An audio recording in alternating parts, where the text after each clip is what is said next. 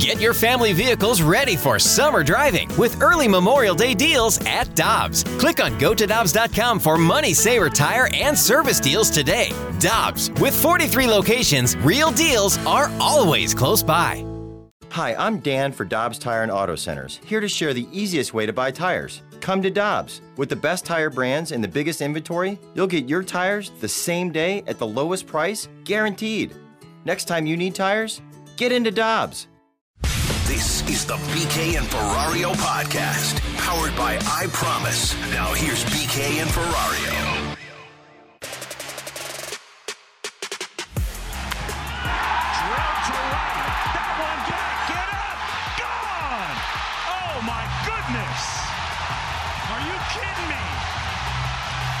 What an at bat from Anthony Rizzo. An absolute marathon. Is he excited? 2 2 pitch is hit in the air to left center field. Back at the wall. It is gone. Puts the Cubs up 2 to 1. Here's one into right. Absolutely crushed and gone. Alcantara gets number two on the year, and Sergio gives the Cubs their four run lead back. All right, that's how we start off with some positivity on a Friday. Right, Yeah, Tanner? Tanner Hendrickson, ladies and gentlemen. He has the Cardinals come off a series win against the Giants, a day off, and then he puts together a an opening bed that sounds like that against the Cubs. Well, you know, I just don't want to see that happen again. So I thought maybe if I bring up the negative Trying to juju TKO now, it, right? Yeah, a little TKO on the Cubbies. I like your I idea. don't- I don't know if they need help. They kinda suck of- right now. That's that never works in our favor. Well, welcome everyone in and a happy Friday. It is BK and Ferrario here on 101 ESPN. That voice is Tanner Hendrickson, T-Bone, who is getting out of the producer's chair and jumping into the co-host chair as BK is on vacation. This chair's nice. And then look at this. We got our guy Marshy, Marshmallow in studio as the Oh. third voice on BK and Ferrario. Marshy, what's up, my man? How's it going, guys? All right, we got a hockey guy, we got a Oh, guy yeah. who's super negative, and Tanner, and then you got Okay, me, Alex Ferrario. BK's out. Someone's got to take over that Someone job. does have to take over. But look, it's a big series that starts this weekend, and it starts this afternoon against the Chicago Cubs. Three out in Wrigley before you head into the All Star break. Cardinals, of course, still chasing the Milwaukee Brewers. Cubs really aren't chasing anything ever anymore after their general manager, Jed Hoyer, yesterday basically said, Well, we're open for business, boys. Trade deadline, everyone's on the table. So it sure sounds like the Chicago Cubs are selling which in my opinion puts an awful lot of emphasis on this series for the Cardinals against the Cubs. Because if you go into Wrigley and you scuffle like you did against this Cubs team that you did on June 11th, 12th, 13th, that they lost all three, then I think the panic alarms, the danger tones, whatever you want to call them, the panic bus is revving or hitting the button. You have to go into Wrigley T Bone and you have to find a way to take two of three, if not sweep this team that has declared themselves sellers. Yeah, I'm with you. You got to do. You got to take care of the business because now you're coming off this momentum with this win against the Giants, taking two of three, and that was a series that we went into. And let's be honest, we didn't really see that coming. So you got a little bit of that momentum built. The offense has played better in the last ten games, and you look at the Cubs; they're two and twelve in their last 14 games. They just snapped an 11 game losing streak on Wednesday. They got crushed again the other day. They were outscored during that 11 game losing streak, 83 to 35. I mean, that's uh, they're not playing well offensively. They're dealing with a little bit of injuries, as I think I heard David Kaplan say on the Danny Mac show. Bryant was, I think, pulled last night because of a hamstring tightness again. So Yeah, okay, hamstring tightness. We're trying to keep this guy healthy for the trade deadline. yeah, so you got to go in, you got to take care of business, and it's going to be tough because today they get Kyle Hendricks, so oh, a guy no that hit. you know Cy Young against the Cardinals, and then you've got Zach Davies who's been okay against the Cardinals, but you got Adam Wainwright going on Sunday, so that's a game you probably should win. And then you look at KK going on Saturday. KK's been really good of late, coming off his seven inning performance against the Giants. And then you've got Wade LeBlanc going today, and he's a strike thrower. So I look at this series, and I'm with you. You do not take two out of three. Your momentum's killed heading into the All Star break, and honestly, it puts John Mozeliak in a really tough uh, situation if they can't take care of business. Yeah, look, it's a 121st pitch today, as T Bone mentioned. You got Wade LeBlanc on the mound, you got Kyle Hendricks on the other side. We're waiting to see what this lineup looks like because I think that's going to say an awful lot for the Cardinals as well. But it also says a lot for John Mozeliak and company watching this matchup because, look, as you mentioned, the Cubs are reeling right now. Cubs really have kind of dropped off, other than that one victory they had They had lost 10 in a row, and then last night, Brad Miller, Millsy, decides to take care of business himself and hit three home runs against the Chicago Cubs team. And for me, I think you do have to avoid the trap game situation going into this series because, from an outsider's perspective, if you're a Cardinal, you're looking at it saying, well, look, the Cubs just admitted to selling, right? Like, they're not going to be motivated in this one. But on the flip side of that, if you're the Chicago Cubs, I do think that some momentum has been sucked away from you because, eh, I mean, it's kind of different of perspective, right? Because the Cubs are sitting here about the same total of games back that the Cardinals are in the NL Central, and they have basically said, "No, we're open for business. Everyone's available. We'll trade Kris Bryant. We'll trade Craig Kimbrel. Wherever you want to go, give us a call."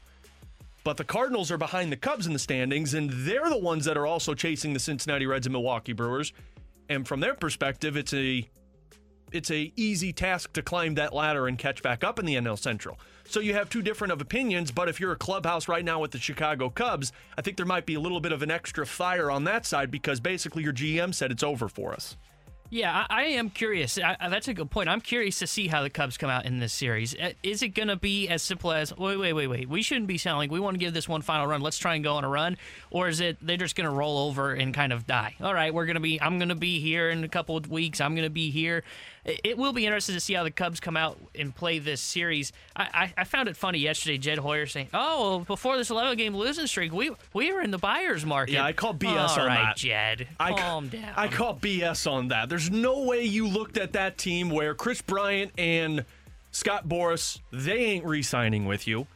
You have a team that already dealt a guy who won the Cy Young for you last season Anthony Rizzo can't come to a contract situation with you. Javi Baez is one that I think a lot of people look at and say, okay, is he going to be re-signed? There's no way you looked at this and said, oh, well, back in May, we were thinking we're going to buy in this scenario.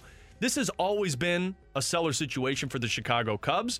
But with that being said, that's why I put a lot of pressure on the Cardinals in this circumstance, T-Bone, because if you lose this series – and I know we've talked a lot about this. You really don't have pieces to sell if you're John Mozeliak. You know, maybe Wayno, we talked about that yesterday. Maybe Andrew Miller, maybe KK if he continues his his strength. But you don't really have pieces to sit there and say, well, we're going to become sellers. But I definitely love, view it this way that if you lose to a team that has already admitted to being sellers at the deadline, you become a team that does not fall into the category of wanting to buy anytime soon. Yeah, I'm with you because you're tied right now in the standings, both nine and a half back. So you lose two of three or you get swept, you're fourth in the NL Central. And you could be 10 games back. And I've always, again, apparently I was the only one who heard of this saying before that if you're 10 games back by the All Star break, then you're out of it. Yeah, that's not a real saying. That is a real saying. I, I can't believe so. you guys haven't heard that before. I don't think so. But if you lose this series, I, I think you have you have to really consider selling because you look at what do you have to come out of the All Star break. Who do you get again? You get San Fran and you get the Cubs at home. Now, maybe you can sit back just a little bit longer and say, okay, can we turn it around here at home against these two teams? Maybe, but I think Mo's mindset will have to really kind of switch or at least lean kind of heavily towards being quote unquote sellers or even just standing pat, not even looking to add a piece, just standing pat if you lose two of three in the series because you're going to be behind the Cubs, you're going to be behind the Reds, you're going to be behind the Brewers, and the Brewers are going to add. We do, well, the Cubs, like you said, are sellers. So what's that tell you? If you're behind them in the standings at the All Star break and they're sellers, you could leapfrog them. And then the Reds are kind of a big question mark. Are they going to add? Can they turn this around? They're playing the uh, Brewers now, and they lost to them again last night. So I think you lose this series again, a panic button, maybe, but I, I, think it definitely starts to lean the Cardinals towards that sell or very much stay put uh, kind of trade deadline mindset. I'm going to say something that might drop your jaw here for a minute, T Bone and Marshy. Okay. I'm really not as concerned with the pitching going into this matchup against the Cubs this weekend. I'm more so looking at the offense because it feels like it's been trending in the right direction. But as we've mentioned, you're going up against Kyle Hendricks, who has an awful lot of success against you. You're going up against Zach Davies, who has shown that he can beat you. And then you're going up against Trevor Williams on that final game, who, look, in all honesty, it's a guy you should beat. All three of these guys are guys you should be able to take to the woodshed, with the exception of Kyle Hendricks. So as much as I sit here and say, oh, wow, you got Wade LeBlanc on the mound, and what's going to KK give you? You know Wayno's going to be awesome on a Sunday afternoon. I'm more curious about what this offense does because you went out there against the San Francisco Giants, who were the best team in the NL West, one of the best teams in the National League right now, and you found a way to put runs up on them. What does Nolan Arenado do? Does he continue his pace? Does Paul Goldschmidt continue his pace? Does Dylan Carlson take that step where he's been struggling a little bit the last couple of times? I know he's been getting on base, but he hasn't been scoring the runs for you. Same with Tommy Edman. Does Tyler O'Neill come back and is he effective for you? I'm looking at this batting order and I'm sitting here saying, show me that you can beat this type of team because you didn't before the Giants. You couldn't beat the Rockies. You couldn't beat the Tigers. You couldn't beat the Pirates. And how did you lose those games? Because you only scored one run. You only scored two runs. So you're going out there, two or three pitchers. I'd argue that you should have them yanked in the third inning. You got to go out and put those numbers up against the Chicago Cubs. What are you saying? You don't have faith in LeBlanc? No, I'm saying that I'm fine with LeBlanc, and even if he struggles, that's fine. But your offense better go out there and find a way to put runs up. Because if you're going to tell me that you're a playoff contender and you're still considering buying, and we're going to get into kind of what direction you go with buying, I got to know that my offense is set to do that because your pitching, it's obvious that it's shorthanded right now. Now, with Carlos on the injured list, we probably won't see him again. Uh, earlier today, the uh, Derrick Goold of the Post Dispatch was reporting that Johan Oviedo was optioned down. That's more so to get this guy continue to pitch throughout the All Star break. You know you're shorthanded on the pitching side. But what you need to know is can your offense stand up? Because for the longest time you've played the season without a strong everyday lineup that you've projected. Well, guess what? You're going to have it supposedly against the Cubs as long as Tyler O'Neill's back in there. Go out there and show us that this is the lineup that can get some magic done. That's a good point because you're going to have that quote unquote ideal lineup we've talked about all year, and you've only seen it, I think, four or five times. DeJong left one game. O'Neill's been out the last couple Yeah. because of the allergic reaction. So as much as the Cardinals have said, well, we're not healthy, well, now that offense has that ideal lineup and they're going against their rival in the Cubs. So I don't know if I have concerns with the offense. I, I am interested to see how they fare, and I guess I am concerned now that I think about it because you're going against two guys that don't throw the ball hard. And and as you mentioned, Kyle Hendricks is an ace against the Cy Young against the Cardinals, and Zach Davies has been okay this year. He doesn't look too bad when he's going against the Cardinals. He doesn't throw hard, so the Cardinals offense usually struggles against him. So yeah, I'm kind of with you. The offense is something I'm going to keep an eye on, and a guy that really needs to get going in the last ten is Dylan Carlson. Carlson's kind of struggled. He's been on top of the. Uh, top of the batting order. It'll be interesting to see if they stick with him at the top or they move Edman up, who's played well in the last 10. But yeah, I, I think the offense is the concern. My, my other concern is just how can you get to the uh, big three in this series? That's my concern because I, LeBlanc can probably give you about four or five, as you mentioned. KK, you just don't know what you're going to get from him. So can you get him to go five, maybe six? Wayno, you feel pretty confident. So I'm curious to see how you can get to them. And then the other thing for me is also going to be how aggressive is Mike Shildt with the All Star break coming up with that bullpen? Are the big three available for all three days coming off the off day? Or how is he going to manage that? I'm very curious to see how he does that in this Cup yeah, series. well, and look, you got two guys who are headed to the All Star game in uh, Nolan Arenado and Alex Reyes. So it would seem that everyone else is going to kind of be, you know, all hands on deck to go out there and find a way to take down the Chicago Cubs. By the way, uh, Kyle Hendricks, the righty's on the mound. So I would imagine whenever this lineup comes out, T Bone, that we'll see uh, Dylan Carlson as the leadoff because of those splits, what they've been doing. But with Nolan or with um, with Tyler O'Neill back in the lineup, I guess you never say never uh, with what this comes down to. We got a lot of fun for you today here on BK and Ferrario. We are going to get into some hockey conversation, of course, with the Vladimir Tarasenko news these last couple of days. David Pagnotta of the fourth period of Sirius XM for the National Hockey League. He just tweeted out a little bit ago that his sources are telling him that uh, there have been teams that have requested the medical records and received them on Vladimir Tarasenko. So he's going to join us at one o'clock. Former hitting coach for the Chicago Cubs. He's going to join us at twelve fifteen. Uh, Jeff Pentland. He was a part of that team during the McGwire Sosa battle. So we'll get into some fun stories there. But coming up next, I know a lot of prospect nerds out there, and I say nerds politely, kindly. I'm we call. I know we call BK a nerd all the time. But Jordan Walker, everyone's excited for this guy. John Mozeliak's even excited because the numbers he said comps to Albert Pujols and Oscar Taveras in the minors. Jordan Walker has been tearing it up in A ball. He is going to join us next here on BK and Ferrario on 101 ESPN. In terms of Jordan Walker, gosh, it's uh, enormously exciting. I mean, like you think of like players at that age that have put up those kind of numbers since I've been here.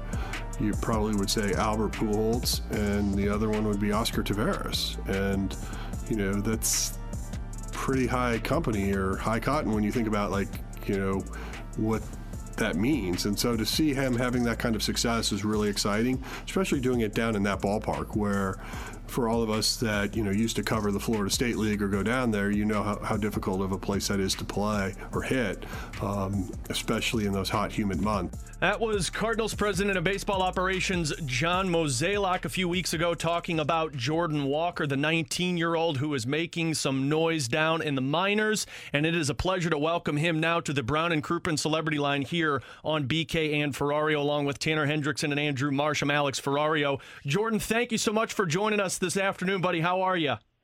I'm good. How about you guys? You're doing fantastic, man. So give us a little idea. What is it like being 19 years old and having everyone talk about you in Major League Baseball in the pipeline right now?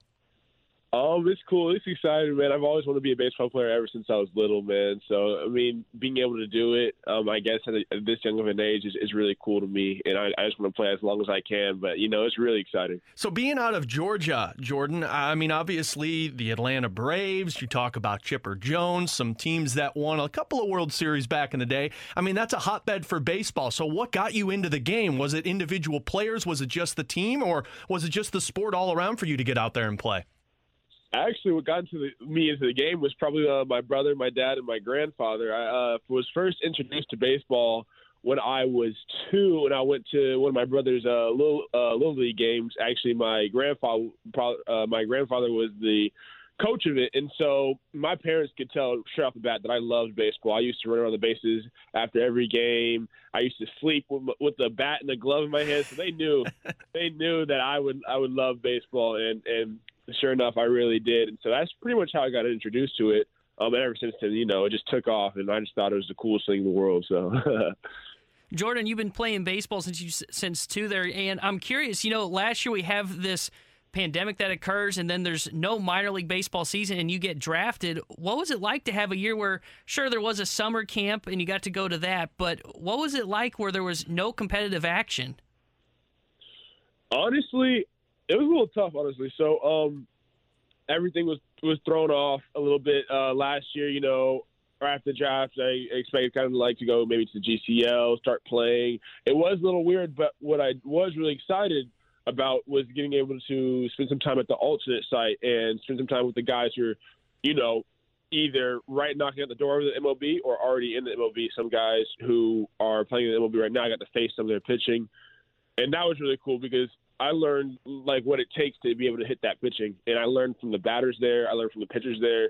Um, even though I wasn't on like the the 60 man roster, 40 man roster, um, I still got to learn with uh, uh, my other draftee, draftee uh, Masyn Winn. It was it was really cool to learn from those people, and so it was a great experience. And now that was a cool introduction into you know the, the regular minor league se- season, low A, and then now being in high A um, it was just really cool to learn, and, I'm really excited for what's to come. So you know that was a good, I guess, um, substitute for what happened, but I'm still really bummed out that I missed on up uh, off on some you know earlier baseball. But it, you know it, it, it is what it is. I think that's what's so impressive. And again we're talking with jordan walker cardinals uh, minor league prospect now playing for the peoria chiefs. Uh, he's with us here on bk and ferrario. Not having that I guess, games basically to play in 2020 when you were drafted, Jordan. And then, of course, right. this season you start in A ball, Palm Beach, and we just heard John Mozeliak talk about how difficult of a park that is to hit in, and you had success immediately. I mean, what went into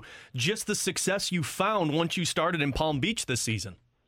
Um, I think it was just the coaching there was phenomenal. So I went into um, spring training, didn't really feel like myself all that much. Um, inconsistent swing.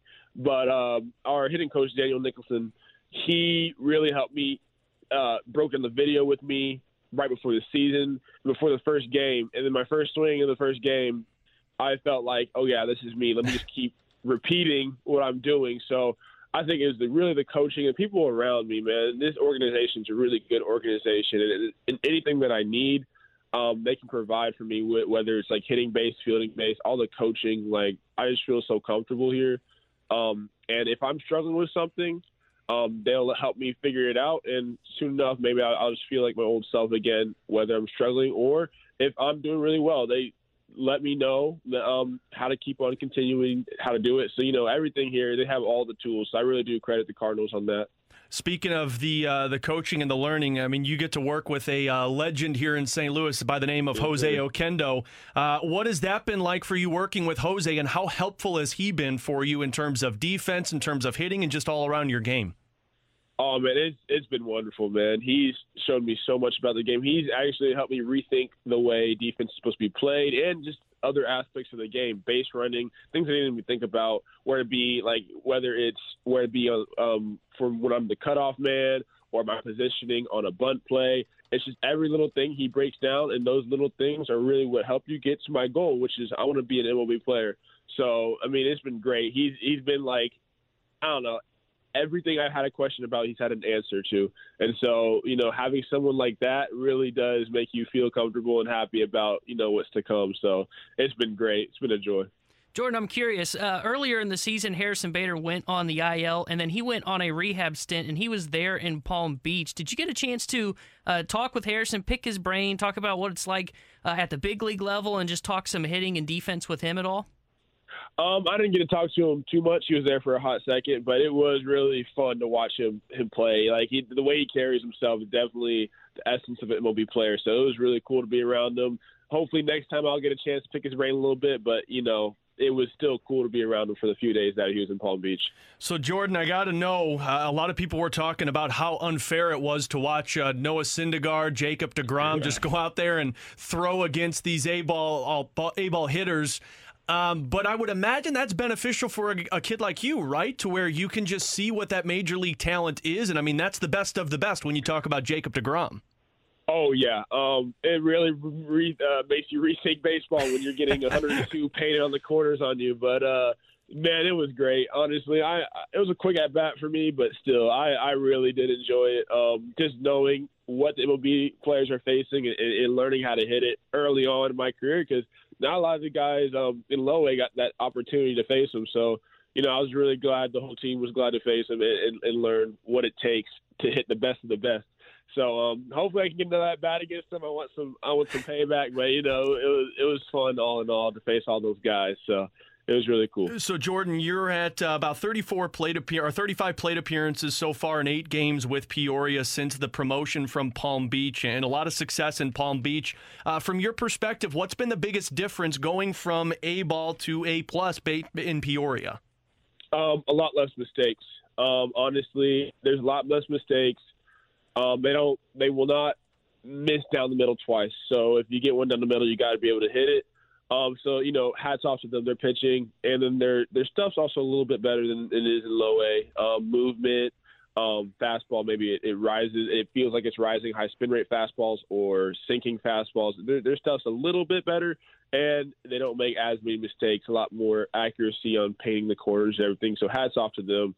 Um, just getting adjusted to this high pitching, but you know, it's it's it is really cool to see, and you know, I can't wait to continue. So. Jordan, a couple more questions for you, buddy. We appreciate the yeah. time hopping on with us. Most to, definitely. Most I, um, uh, I wanted to just get your thoughts in general of the uh, the third baseman that's playing for the Cardinals right now. Of course, a third baseman yourself. I would imagine any chance you have to to watch, see highlights of Nolan Arenado is just a uh, benefit. Correct? Oh, most definitely, most definitely. Yeah, I just I just like you know watching him play, man. It, it, it really is. You can't really say anything else. He just a great player and a great third baseman. So I just love watching him play. That's about it. And then final, yeah. and then final one for you, buddy. As a uh, as a 19 year old, so I heard through the grapevine that you're a big uh, big PlayStation 5 guy, correct? MLB oh. the show. yes, sir. Of course. So yes, so I gotta know: Does Jordan Walker create a player of himself, and does he just rise that player through the rankings as quick as possible? Hey, you have to. Once you get over this show, you have to make a play for yourself. So that's exactly the first thing I did when I got the game. So yeah, most definitely, he's uh he's getting himself in the rankings right now. Uh, I love it, Jordan. Well, uh, you're rising through the rankings too, man. We appreciate the time today, hopping on with us, man. Good luck the rest of this season uh, down in Peoria, and we look forward to talking to you uh, again soon this season. Sounds good, man. Thanks for having me. It really, it really was a joy. Thank you so much. Definitely. There you go. Jordan Walker, the Cardinals' third base prospect in high A ball with the Peoria Chiefs. Uh, just from that nine minute conversation, guys, I'm going to love this kid. I am too. I, I mean, he's going to be a guy that you need to watch. I mean, look, he's already gone from A ball to high A ball in his first season. This guy was drafted 21st overall in 2020, guys. He was tearing it up in Palm Beach. Yes. Unbelievable. And- he had an OPS of uh, 1162. That's and I think, unbelievable. And I think what's really important to take away from that interview is the fact that he didn't play any ball last year. Right? Think about being 18 years old, you get drafted by the Cardinals, and there's no camps, there's no real games for you to go get work And He did work at the alternate camp. and you heard him even say too that he he said I you know I didn't even feel kind of right in spring training. Yeah. And, and then you see what he does when he gets to Palm Beach and he tears it up in a ballpark that it's hard to hit in. Eh, That's impressive, and I, I am interested to see the rest of his trajectory this season. I think we'll see him stay in Peoria, but I, I'm excited to see him when he gets up to the big league club. Yeah, he's got a great attitude, man. I'm excited to watch Jordan Walker just continue to rise through the rankings, and uh, he's definitely a prospect that people need to keep their eyes on in the Cardinals system. He's Tanner Hendrickson. He's Andrew Marsham, Alex Ferrario. It is BK and Ferrario here on 101 ESPN. So, Vladimir Tarasenko, not happy with the Blues, wants to be traded, but how much of that ties into a young Blues winger who's starting to skyrocket? We'll dive into that next here on 101 ESPN. This is the BK and Ferrario podcast. Now here's BK and Ferrario.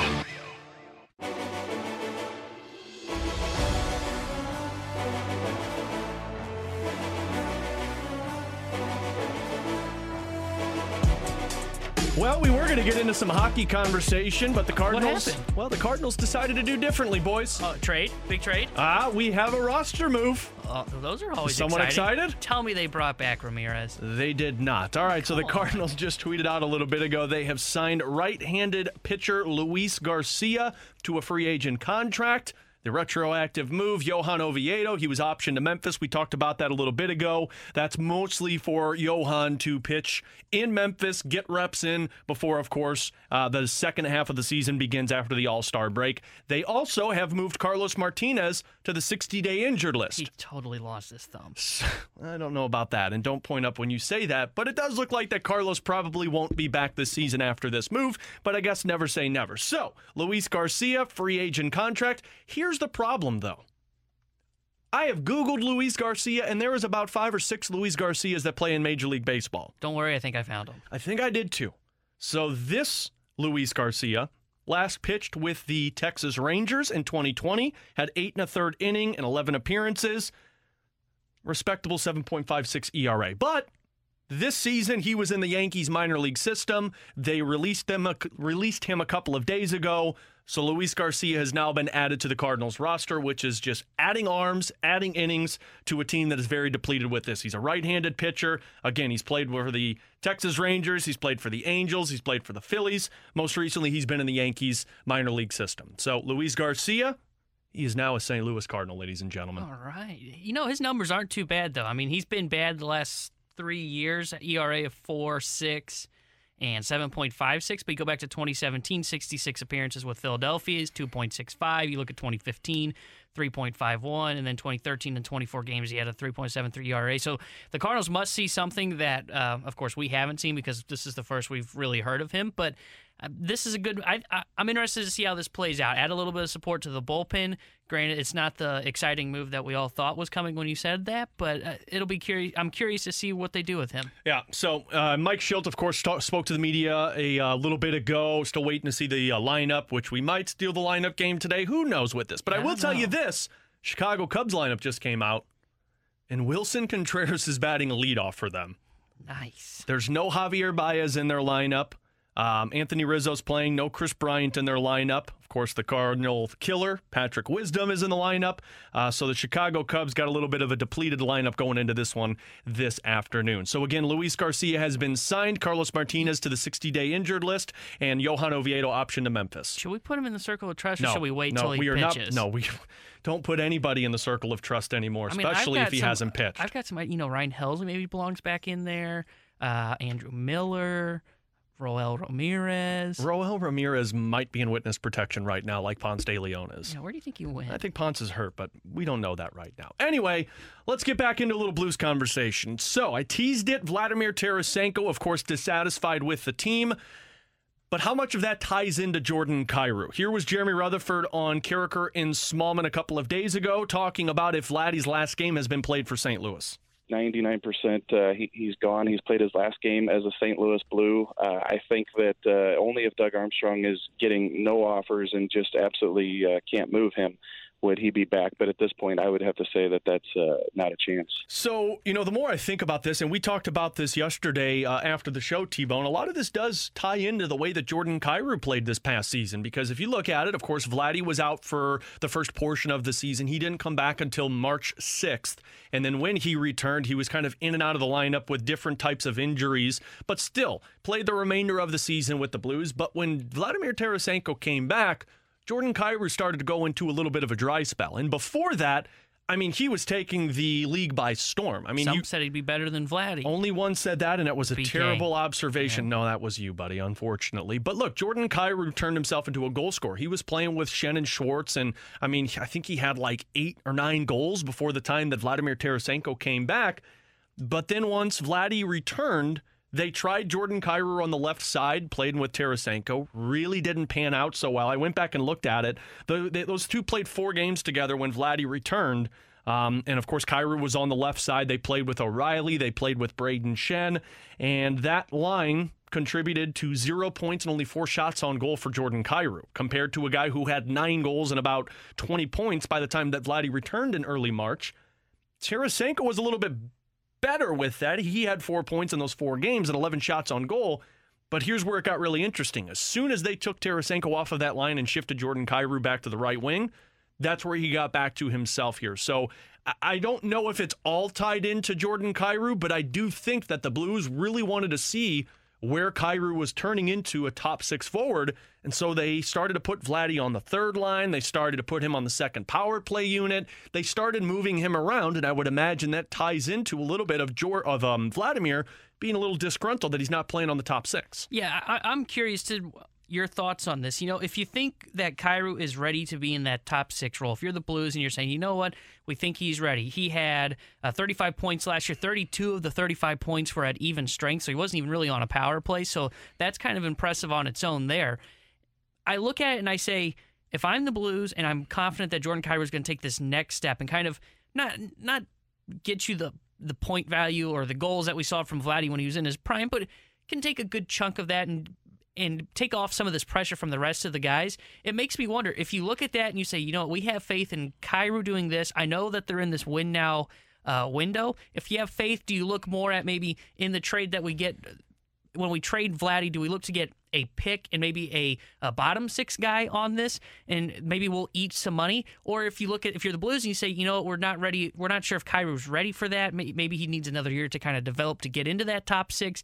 Then do you look at doing more of the hockey style trade? Maybe you look for a right winger, or do you look on the free agent market for a right winger? We already know they need a top left winger. I- I'm curious your thoughts because I look at it and I say, if you have faith in Kyrou maybe you don't look for a hockey trade. Now, maybe you may have to. Maybe that's what it's going to come down to. But I look more for maybe some draft picks or maybe for a bottom six guy that can come in. Yeah, I mean, I'll say this again with Vladdy. I think priority number one, as I said yesterday with BK, priority number one is finding somebody to take on as much of that contract as possible. If I got a team that's calling me and saying, hey, look, I'll give you this, but I'll eat all of his contract, I think I might take that because at the end of the day, what does Doug want? He wants cap space so you can go after some free agents or try and make a trade. Then priority 1B would be trying to see if somebody would eat some of that salary, but also maybe make a hockey trade to get some guy off of your books. And I think the reason we've come to this point, one, yes, the medical staff is the side of this one. The reporting from Jeremy was phenomenal.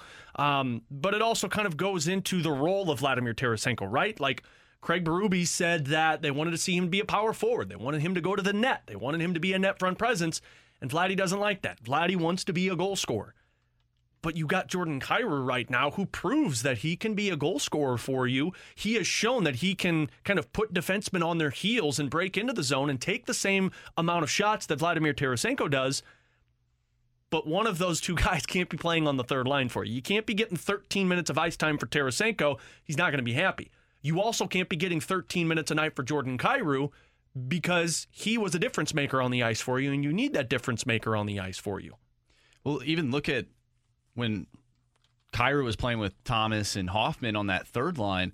That was probably one of our more productive lines Yeah, at the end of the year. But like you said, they're not getting that same amount of ice time that you would like to see from those players. They're not producing at the same amount that you would like to see if they were having top six minutes. Yeah, well, and look, Jordan Kyrou's a right winger, and I think that's the problem that you've fallen into. You tried him on the left wing, and he really didn't have as much success as he was having on the right wing. And again, he was having success when he played with Jaden Schwartz and Brayden Schenn uh, in the early portion of the season. So I, I guess the follow up to this would be.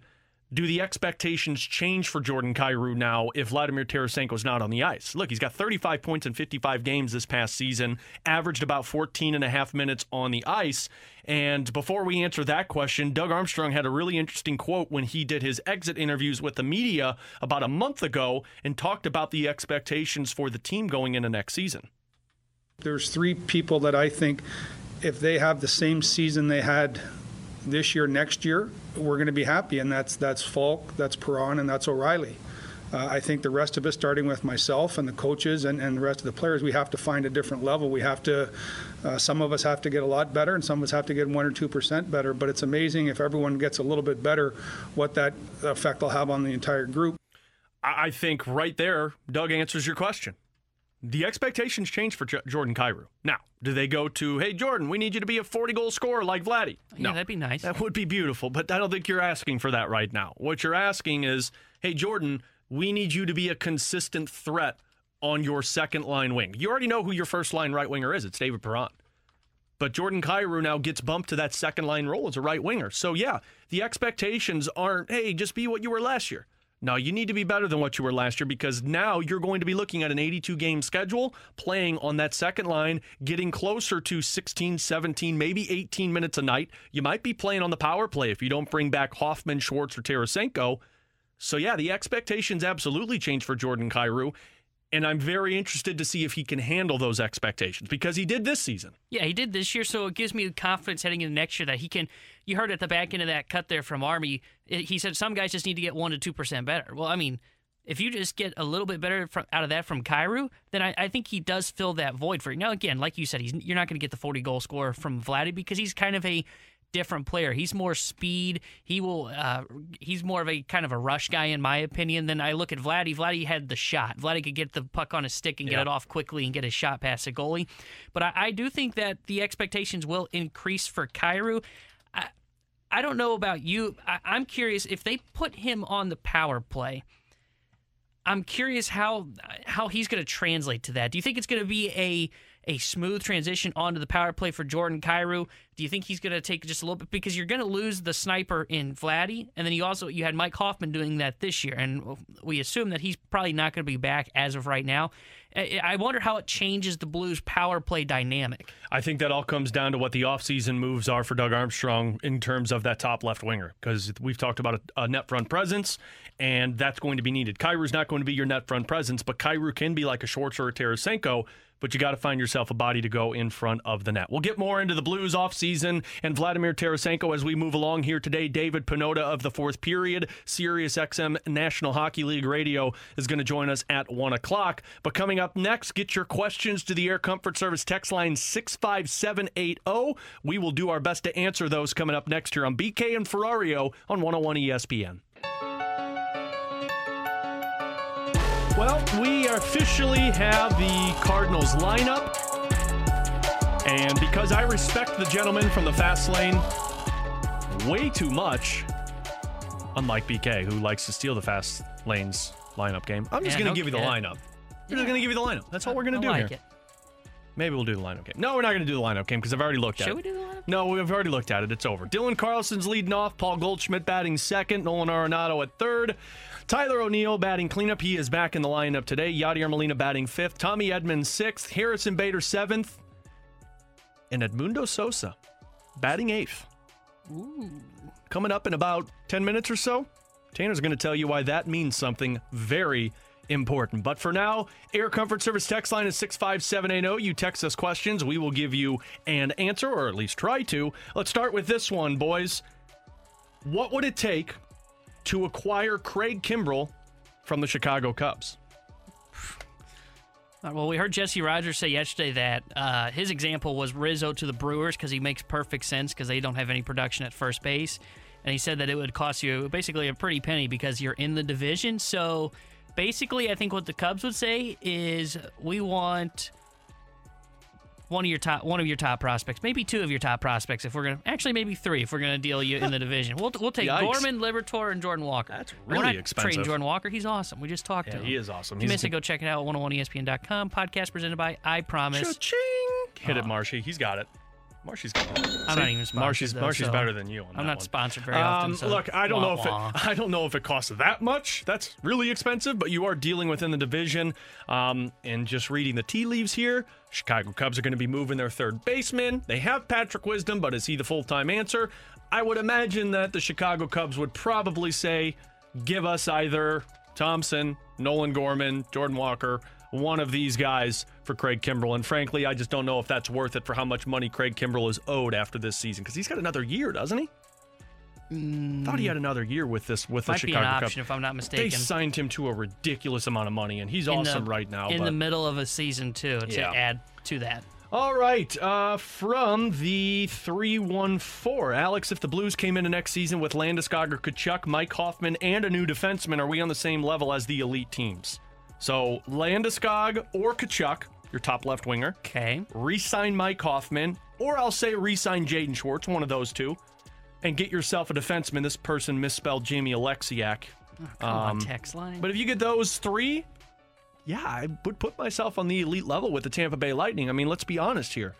The things that this Blues team lacked last season was a scoring presence in your top six, other than Perron and O'Reilly. It was depth of scoring, and some of that is the injuries that took place, and some of it was just a really harsh season for a Jaden Schwartz and being big in your own zone. Like those are the three elements that you're missing. So if I'm going to compare this team to what the Tampa Bay Lightning just did, and you got to find a way to score on Vasilevskiy, you got to find a way to shut down Kucherov, then if I'm getting those pieces, I don't know, I would consider this team on the elite level with those teams. What about you guys? Do you, do you think they need a Hoffman or a Schwartz? I understand what you're saying of adding depth of scoring, but I'm almost looking at if I don't get those two, but I was able to get someone that's willing to go to the front of the net that would fit on that second line or or in the bottom six, either or, then I, I think you're fine. If you add the elite defenseman and you get a uh, a Matthew Tkachuk or a Kuznetsov, to me, you'd be fine getting just Kuznetsov, Tkachuk, or a defenseman. I don't know if you necessarily need to bring back a Schwartz or a Hoffman. Uh, well, yeah, you're getting two elite players in that circumstance, and I don't think you're going to get Tarasenko or you're going to get Kuznetsov for Tarasenko. I think you got to be thinking less than that. But yeah, if you were to get a player that's relevant with a Tarasenko trade, I'm assuming this situation is saying you either sign Landeskog or you trade Tarasenko Yeah. to try and get Tkachuk. Yeah. And by the way, Tkachuk's not getting Tarasenko. I'm just telling people right now that's not happening. wow, way to ruin. I know. I'm so Friday. sorry. The uh, the beat writer, and I apologize because I forgot her name. Haley Salvian, I believe. She's for the Athletic, covers the Calgary Flames. She put a piece out earlier today that basically stated, from her reporting, Calgary's really not considering trading Matthew Tkachuk unless they're blown away. And I hate to break it to you guys, but a guy who's making nine and a half million dollars and has three shoulder surgeries and is not dis or outspokenly displeased with his team, yeah, that's not going to get you Matthew Tkachuk. No. Well, if you look at the Blues roster right now, and what has been the problem over the past couple of seasons, they don't have like a pure goal scorer. Tarasenko was that, but now obviously he wants out of St. Louis. So if you bring Mike Hoffman back, he might not fit into what Craig Berube's style is. However, he is that pure goal scorer. There are players on this roster that can get the job done, but if you bring in a guy like Landeskog, he fits that mold of a hard-nosed player, but can also go to the net, get a body in front, and hopefully, you know, bang a rebound or two or Yep. anything like that. But this team lacks scoring, that scoring touch. We've seen that over the past couple of seasons, and that's really been their downfall, other than the 2019 run. You know, I, I, maybe this is more on me, so shame on me for not doing this because I shut down the possibility of Gabriel Landeskog But now this is starting to make a lot more sense to me if it happens. And Shane O'Brien, who is a part of a podcast called Missing Curfew with him, former St. Louis Blue Scottie Upshall, and a former NHLer Jimmy Hayes, they broke the news basically the rumors of Matthew Tkachuk possibly wanting out to go to St. Louis. Well, he brought up another possibility, and Landeskog's name was connected to St. Louis. Take a listen. Landeskog, if he doesn't sign with the Colorado Avalanche, the St. Louis Blues are interested. What do you think? You think Landeskog, if he doesn't resign with Colorado, him and Factor played together when Landy won the Calder Trophy. I was there. They had great chemistry. They're good buddies. I think the Colorado Avalanche resign him, but if he can't resign him, boys, listen, I saw them play as rookies, O'Reilly and Landeskog, right? They had chemistry right away. They're both their game. It fits each other. They're both not speedsters. Landy can go get pucks, can see the ice. So I think he resigns. But if he doesn't, I'm sure uh, uh, Uppy's boy Army will be calling. And again, this is on Missing Curfew. Uh, Shane O'Brien, former NHL forward. This is a rumor. This is not any facts. He's basically stated in this. It's their segment called the Rumor Mill. But O'Reilly and Landeskog, buddies. And when he won the Calder Trophy in 11 and 12, 22 goals, 52 points. Ryan O'Reilly, 18 goals, 37 assists, 55 points. Could be looking at a dynamic duo there for your top line. Are you saying there's a connection? I'm saying there's a chance. How good a chance are you guys? Uh, are I'm you not gonna go 95? No, we're not going 95% on this one. Let's I go say- 90. How about We're that? going to go 90, Marshy? Yeah, 90 for O'Reilly. Oh, I see what 92 for Landeskog. Oh, Ah, so ah. 91 if you want to get in that little range. Well, right in the it- sweet spot. It all comes down to Landeskog wanting to stay in Colorado and taking less, or if he wants to go get paid and go elsewhere. Because I'm with Shane O'Brien. Strictly a rumor. If Landeskog hits free agency, how do you not look at St. Louis and say, okay, this team's missing some pieces. I could be that piece. They won a cup. Colorado didn't win a cup. Ryan O'Reilly's there. If Doug Armstrong's willing to pay the man the money, you could be looking at a match made in heaven there with those two. Yeah, he makes so much sense in the world. It, I it's going to be fascinating to see whether or not that if Colorado can bring him back, if he's willing to be in Col- wants to go back to Colorado, if he's willing to come here and play with O'Reilly. I think if you can get him that that clearly clearly fills in that top left wing spot and then that's you can just put a check mark by that and then Army's got what, two or three more things he's got to accomplish in the offseason? Yeah. Defenseman and then of course moving on from Vlad. It's gonna be a lot of money if you go for Landeskog, but I definitely think that addresses your biggest need, and that's a top left winger to play with O'Reilly and Perron. Thank you so much for the questions. Air Comfort Service text line. Cardinals and Cubs start their three-game series today. 121st pitch. No Paul DeJong in the lineup, which means Edmundo Sosa's starting. Which means T-Bone might have another terrible take. We'll get to that next on BK and Ferrario here on 101 ESPN. This is the BK and Ferrario podcast. Now here's BK and Ferrario.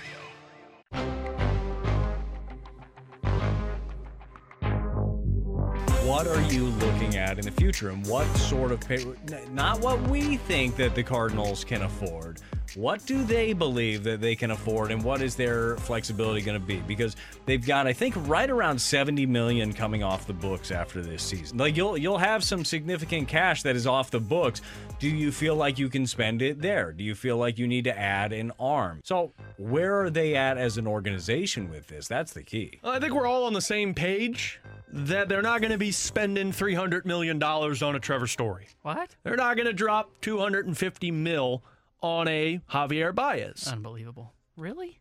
But do you start to consider that because of the struggles of Paul DeJong? That was BT, of course, on the fast lane. It is BK and Ferrario. Tanner Hendrickson in for Brandon Kiley, who's on vacation. He will be back on Monday. We've got Andrew Marsh here as well. Of course, I'm Alex Ferrario. We'll talk with former Cubs hitting coach Jeff Pentland coming up in our next segment. But Paul DeJong, not in the lineup today. Edmundo Sosa gets the start. We've talked a lot about this the last couple of weeks. The fast lane has touched on it. If Paul DeJong is starting to become more of a bench bat rather than an everyday player. And T Bone, you texted me last night and you said, I have a segment idea, and it's going to come down to if Paul DeJong is starting or if he's on the bench today against the Cubs. This might be a terrible take, but we'll let you go. I don't know if it's a terrible take. I, I think that Paul, I don't want to say Paul DeJong's time is up here in St. Louis, but I think today might be the start of seeing Edmundo Sosa be your everyday shortstop for a time. I, I don't know if he will do can do that for the entire year. I think you give him a shot and let him run with it. We've seen the spark that he has provided. He had a three hit performance in one of those wins in San Francisco. He's looked good defensively at second base. Paul DeJong, in my opinion, has taken a step back defensively. We've seen a couple of misplays in San Francisco. Sosa in his last 10 games, 320 average, uh, 826 OPS. So I, I think today with them having Sosa in the lineup, especially coming off an off day. Now maybe there's something behind the scenes that we don't know about about Paul DeJong. Maybe there's a little bit of back tightness or something. I don't want to speculate there. But if he's healthy and they have put him on the bench for tonight today's game in a, a series that we talked about in the open of the importance of it. You know, if you lose two of three to the Cubs, it might be signaling that you're going to become a seller heading into the All Star break. Yeah. I think them putting Sosa in the starting lineup today gives us an idea that they have benched. Uh, bench is probably too strong word. That they're going to give Sosa a run as their everyday shortstop and have Paul DeJong come off the bench. Yeah, I don't know if it's benching him because that essentially means that he's going to be your bench bat for the rest of the season. And and Stalter talked about this on the crossover yesterday with us. And you know, at the time when the question was asked if you can come back from being a bench bat, like being sat rather than starting every day, I was thinking, no, there's no way you come back from that. Like, that's a confidence killer. But Stalter's right. Like, you can come back from that. We've seen it before. Matt Carpenter accepted a bench bat role and then was starting again. Now, was he great? No, obviously not. But you can come back from something like this. Now, you know, the last two games, he started both of those against the San Francisco Giants. Now, it wasn't great. He got one hit in eight at bats, but it's a little I'm a little curious as to why he's on the bench after a day off yesterday and you are not playing him in the series starter against the Chicago Cubs. But for me, I think this comes down to Tyler O'Neill, Dylan Carlson, and Tommy Edman. Before I sit here and say, well, Paul DeJong is going to be a bench bat, Paul DeJong might become a bench bat if the offense contributes in the other areas. Like Edmundo Sosa is the ideal hitter in your seven and eight hole if it's him, Harrison Bader, whoever it may be, they're contact hitters. They get on base. They got some power. They can maybe drop a double or a home run here and there, but they're getting on base to try and start things over for the top of the lineup. But you needed Paul DeJong to be your five hole hitter. You needed Paul DeJong to be possibly your cleanup hitter. You've had to shift things around and put Paul Goldschmidt in the two hole and Nolan Arenado in the three hole because it just wasn't matching correctly. You could go back to Paul DeJong if Tyler O'Neill struggles there and hope that maybe the time off gets Paul DeJong correct. And I do believe he'll go back as to being a starting shortstop at some point this season. But I think for now, your ideal lineup is what you have in front of you, where Tommy Edman's, your second baseman. You're going to put Edmundo Sosa at short and see if he can start the rally over at the bottom of the batting order. And then you're going to let the outfielders play and try and get Tyler O'Neill to be consistent bat like he was at the beginning of June. Well, do you think maybe Sosa's in today strictly because LeBlanc is on the mound. And like Tanner was saying, DeJong's defense has regressed a little bit. So maybe they throw him in there, see where, you know, the defense, you know, can maybe provide a spark for LeBlanc today. But I mean, you look at his offensive numbers, I think Wrigley would be a perfect ballpark to get him going. We've seen some success from DeJong in Wrigley. Maybe get a little win there, get some confidence going in him. The the other thing too, and I, I am curious if maybe this is part of the thinking too, is we're getting ready to get, go into the All Star break, and again, this could change if he's in the starting lineup tomorrow. But we're going into the All Star break. I know he had time on the IL, and we talked about it when O'Neill went on the IL. He said, you know, I used th- that as a time to kind of mentally reset. Paul DeJong went on the IL. He came back. His struggles continued. And you're committed to Paul DeJong for the next couple of years because he's under contract. So if you're the Cardinals, do you say, all right, take this series kind of off. We'll bring you off the bench, and we will put Sosa in for this series. We get back from the All Star break, you're going to be right back in the lineup. And we heard Brad Ausmus when he was with us uh, a couple weeks ago. He mentioned how when he was in Detroit, he had Justin Upton, a veteran player, on a contract, and he went on a very cold spell, kind of like what Paul DeJong has done to begin the season. What did he say? He said, I told him, you're not going to be in the lineup. I'm probably not even going to bring you off the bench. You're just going to be here. You're going to sit for a couple of days. If you want to go in the cage, work on it. But I'm going to try everything in my power not to get you in the lineup to have you mentally reset. I, w- I wonder if the Cardinals are kind of thinking of going with that approach as they start the series against the Cubs. It could be. I mean, it's what happened with Matt Carpenter before he went on that uh, that home run spurt. You know, where they were telling him, you know, the analytics are saying you're doing everything right, and he was hitting below 200, and they just kind of sat him here and there. And then, of course, he started to play a little bit more and started hitting bombs. Did the same thing with Dexter Fowler, where he was struggling, sat him for a while, brought him back. I don't think it was anything better, but it's a way to look at it. But I think this all resides on Tyler O'Neill and Edmundo. I mean, one, it's going to reside on Edmundo Sosa because you want the guy to hit. But I'm looking at Tyler O'Neill because Paul DeJong was supposed to be that power bat. So if Tyler O'Neill starts to produce there, then I think you let him run in that spot, but you also let Edmundo Sosa run. I mean, look, the offense has found a way to turn the corner in the last couple of games. I mean, Arenado's hitting close to 300. Goldie's hitting over 300. So is Sosa, nearly 300 for Edman and Yadi. I mean, those are five big bats for you right there. And Sosa is included in that. So if Sosa continues this pace, I don't know if you pull Paul DeJong back in. I think you keep him there because one, it strengthens your bench. And what have we talked a lot about? You have no bench bat options right now other than Matt Carpenter. Maybe this can be a bench bat for you, and hopefully the mindset can get right after you take some time off. I wouldn't be surprised if he doesn't start a game against the Cubs. I wouldn't be surprised if you just tell them you're sitting these three, you're going into the All Star break, get away, go to Florida, go to the beach, get some Mai Tais in front of the water, come back second half of the season and start to roll. Now that's the way to mentally reset. Get some mai tais by Love the Mai water. Tais. Love Mai Tais. Yeah, I, I, you know, that's a good point because him coming off the bench, you look at the Cardinals. Who's their go-to guy when there's a right-handed pitcher on the mound in a situation? It's, Matt Carpenter. You got your left-handed bat coming off the bench.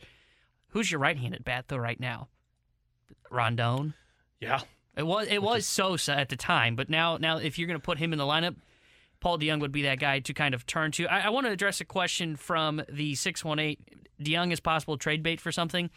I- Not this season. Not this season. And even in the offseason, I don't know if he continues to struggle if he's trade bait because you don't want to sell a guy at his lowest point. And he's still got six million in 2022, nine in 2023, and then he's got two options in 24, 25 that are club for 12 and a half and 15. And Stoltz talked about it a little bit on the uh, crossover yesterday. He said, you know, you don't want to sell a guy while he's low. So I I don't think Paul DeJong is trade bait. Definitely, definitely not going into this season or going into the trade deadline. And I'll be honest, right now, I don't know if you look to move him in the offseason. I know that shortstop has suddenly become this big question mark for the Cardinals heading into free agency and uh, are heading into the offseason when you've got that big shortstop free agency class. But I just don't know if the Cardinals want to try selling on a guy at his lowest point when his value at one point would have been up there because he had the 30 home run season. He was an all star, and he's just digressed from there. He's more of an asset to you than he is in a trade right now. And I think you hope that you can turn the corner with him and then maybe address it in the offseason. Or if he turns the corner, maybe you go back into it and say, hey, Paul DeJong is the guy that we thought he was going to be. It just is going to take a little bit of a different approach. Let's ask Jeff Pentland this. He's a former hitting coach in Major League Baseball. He was a hitting coach with the Chicago Cubs during that 98 home run chase between McGwire and Sosa. Jeff Pentland is going to join us next year on BK and Ferrario on 101 ESPN.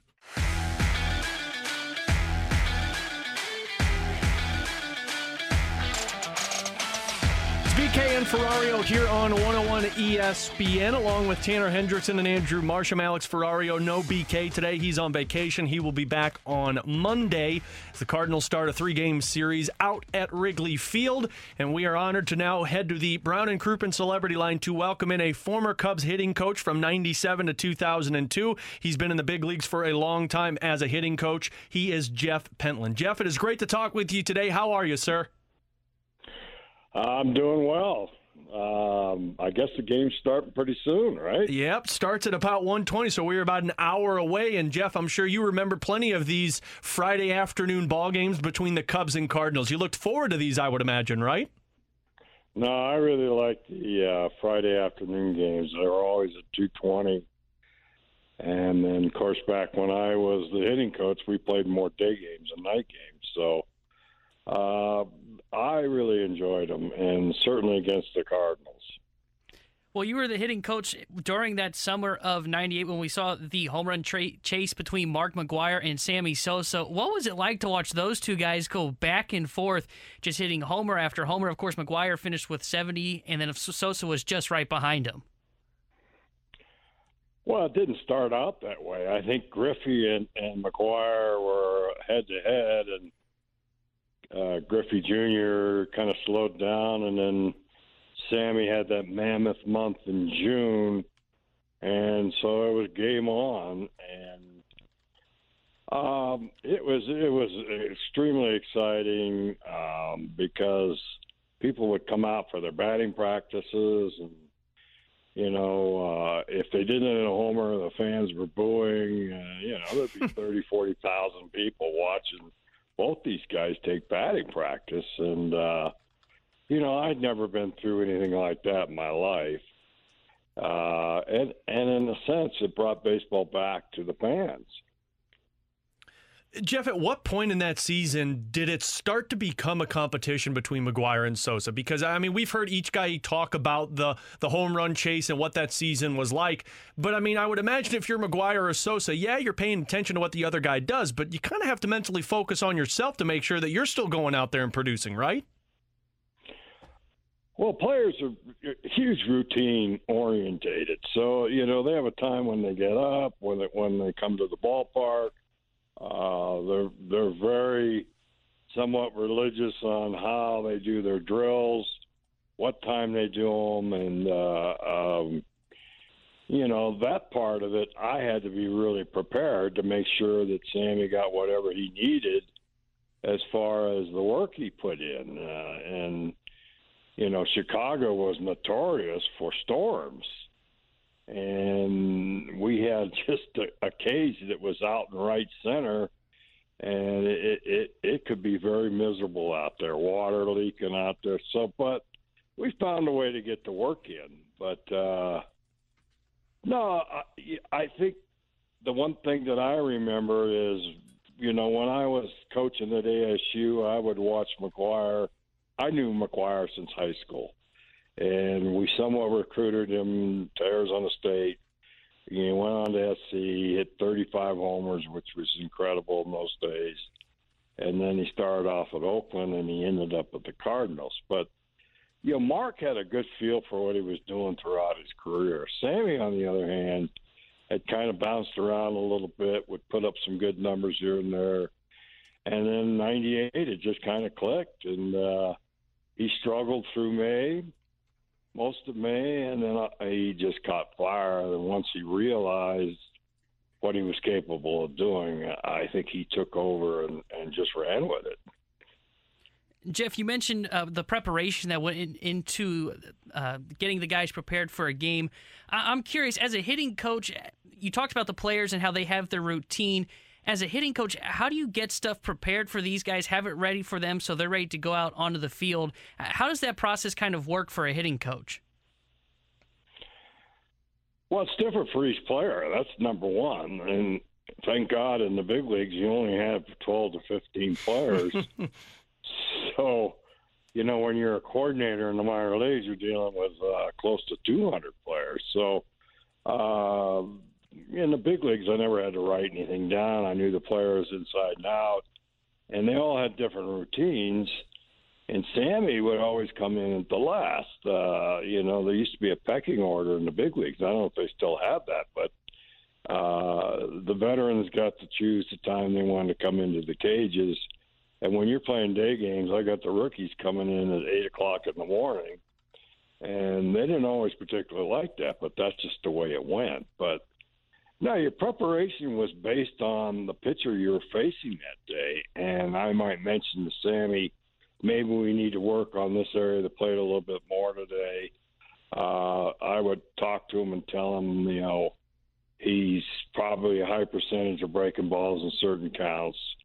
And you just kind of make them aware of it. And there are times when Sammy would choose what he wanted to do. And uh, we would have some arguments, you know. Uh, uh, at times I would tell him we need to work you know, more inside, and he wanted to work more outside, and you know, we were like a couple five year olds going at it.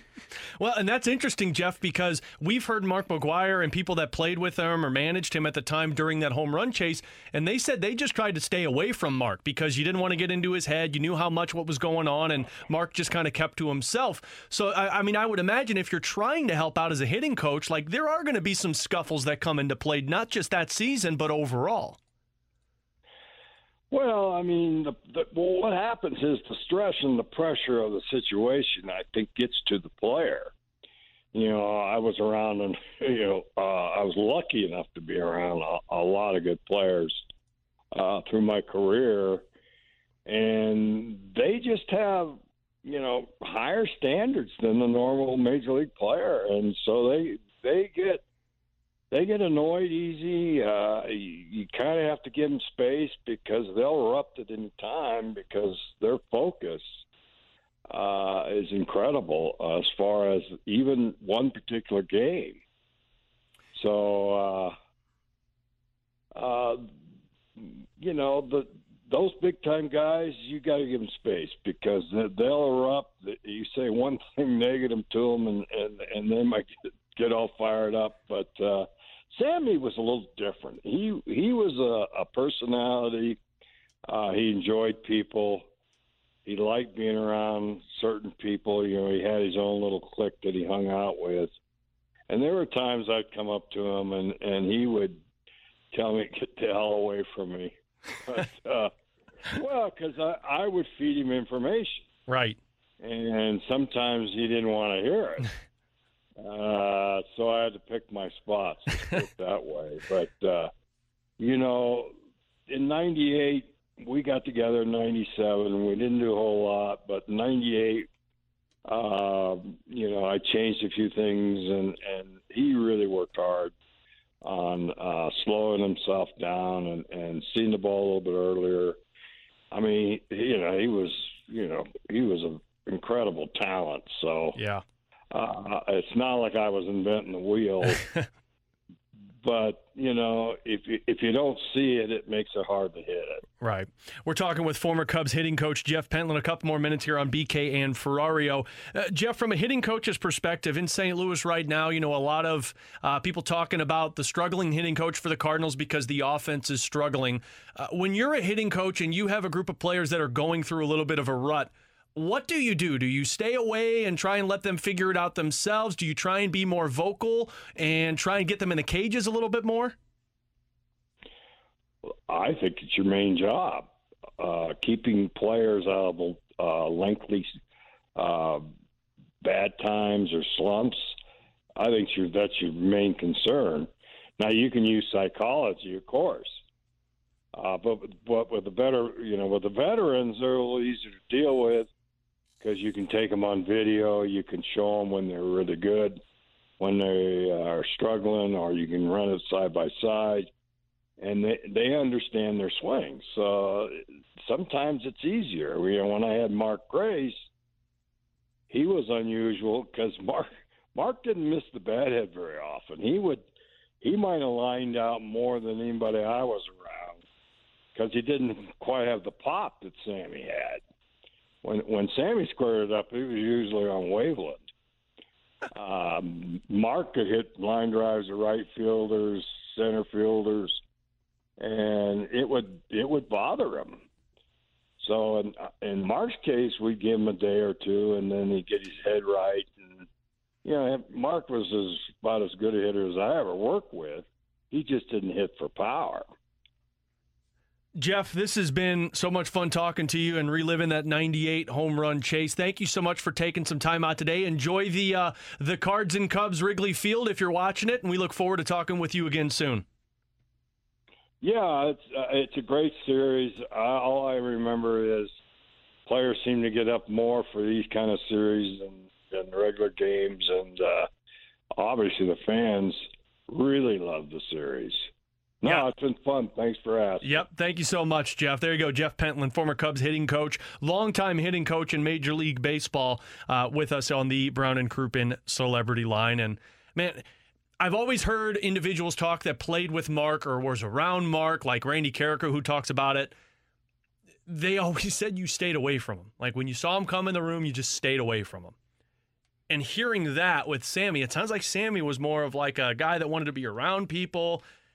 But I can only imagine like going up to a guy and trying to talk with them and being like, "Hey, let's go out here and work on this." And under the pressure that they're in, that would probably turn into like a like a, a nightmare of a screaming fest. Yeah, go basically going. Hey, you're you're in the home run chase. I get it, but let's work on the inside. Whoa, whoa, whoa! Yeah. What do you mean work on inside pitches? I'm in the home run chase. Yeah. I'm in the MVP category. Going for 70, I don't need to work on the inside of the plate right now. It's kind of like my dad, who will listen sometimes when he's back at home, and I go, I go home like uh like July Fourth weekend, and he'll say, "You guys should talk about this one." I'm like, "You're one of those. You're one of those that listens and then says, "Hey, you should talk about." You're not even in radio. What do you mean? Well, maybe you should start listening to him a little bit more, T Bone.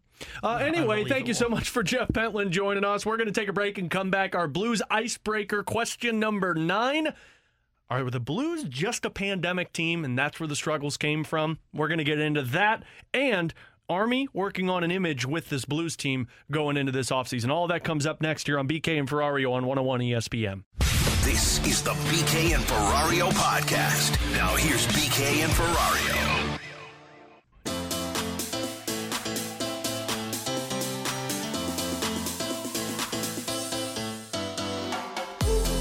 Tanner Hendrickson and Andrew Marsh, I'm Alex Ferrario. It is BK and Ferrario. BK, he will be back on Monday as he is out on vacation. We'll get into the junk drawer coming up in just a bit. But now we get to question number nine of our 10 big offseason questions for the Blues, the Blues icebreaker.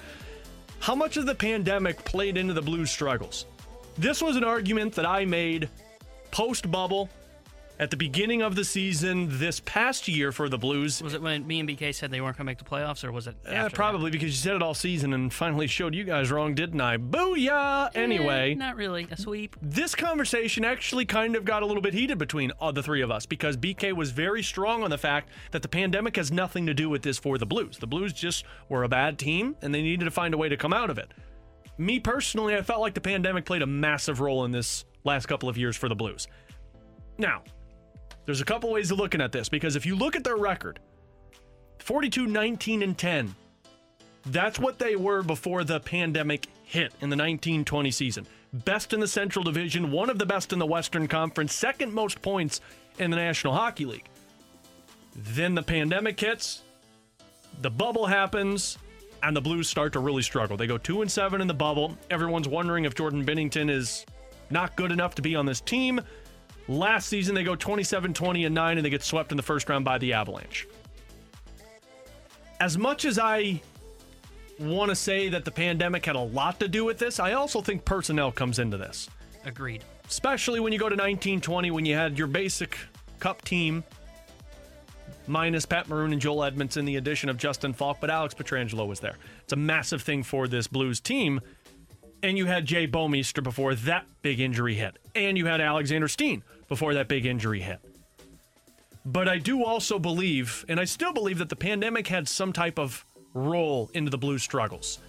Because it's a mindset for a group of guys that like to go out and enjoy themselves, like to go out and spend time together. It's what basically won them the Stanley Cup for how tight of a group they were. And you didn't have that this past season. Now, you still got to go out on the road, but you were locked in your room basically. You couldn't meet up unless it was in the hotel room. It was a much different season. Th- This upcoming season is going to really prove my theory on this. And I know a lot of people disagree with this, like you, Tanner. But for some reason, man, it just didn't feel like a normal season these last couple of years. And I still go back to that 1920 season where they were the best team in the in the Western Conference. And then once all of the regulations kicked in, once the pandemic took over, the Blues just looked like a completely different team. Yeah, see, I don't know how. I, to me, the pandemic, the factor into it didn't play that huge role. And the reason I say that is just because everybody went through it. And that's BK's argument, too, is I, everybody went through it. And you look at Tampa Bay, Tampa Bay's able to power through not only this season and win it, but maybe the toughest challenge of all is winning it in the bubble because you had to stay up there so long. You're locked in your hotel room, you go to practice, and then you, there's you don't see your family and you're up in that bubble for that long. And then this season comes around, and sure, you're not in a bubble, but there's still some of those restrictions. You can't travel on the road. What's Tampa Bay do? They go out and they win their second straight Stanley Cup. To me, it's more on the personnel side than it is about the uh, pandemic having a factor. Because I'm with you. You you lost Bouwmeester, you lost Petro heading into this season, and then you'd also lost Pat Maroon. Let's not forget the effect he had on that Blues team. And then you also lost Alexander Steen. And then the other factor that played into this year, along with the personnel, was just the injuries, too. Yeah. I mean, this team was so beat up. So I, I think Armstrong looks into this, coming into this season, and doesn't say, no, this was a good team.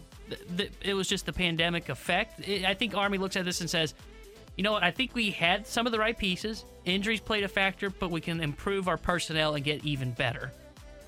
I think it's both the pandemic and the fact that look at the past two seasons and the off seasons that they've had.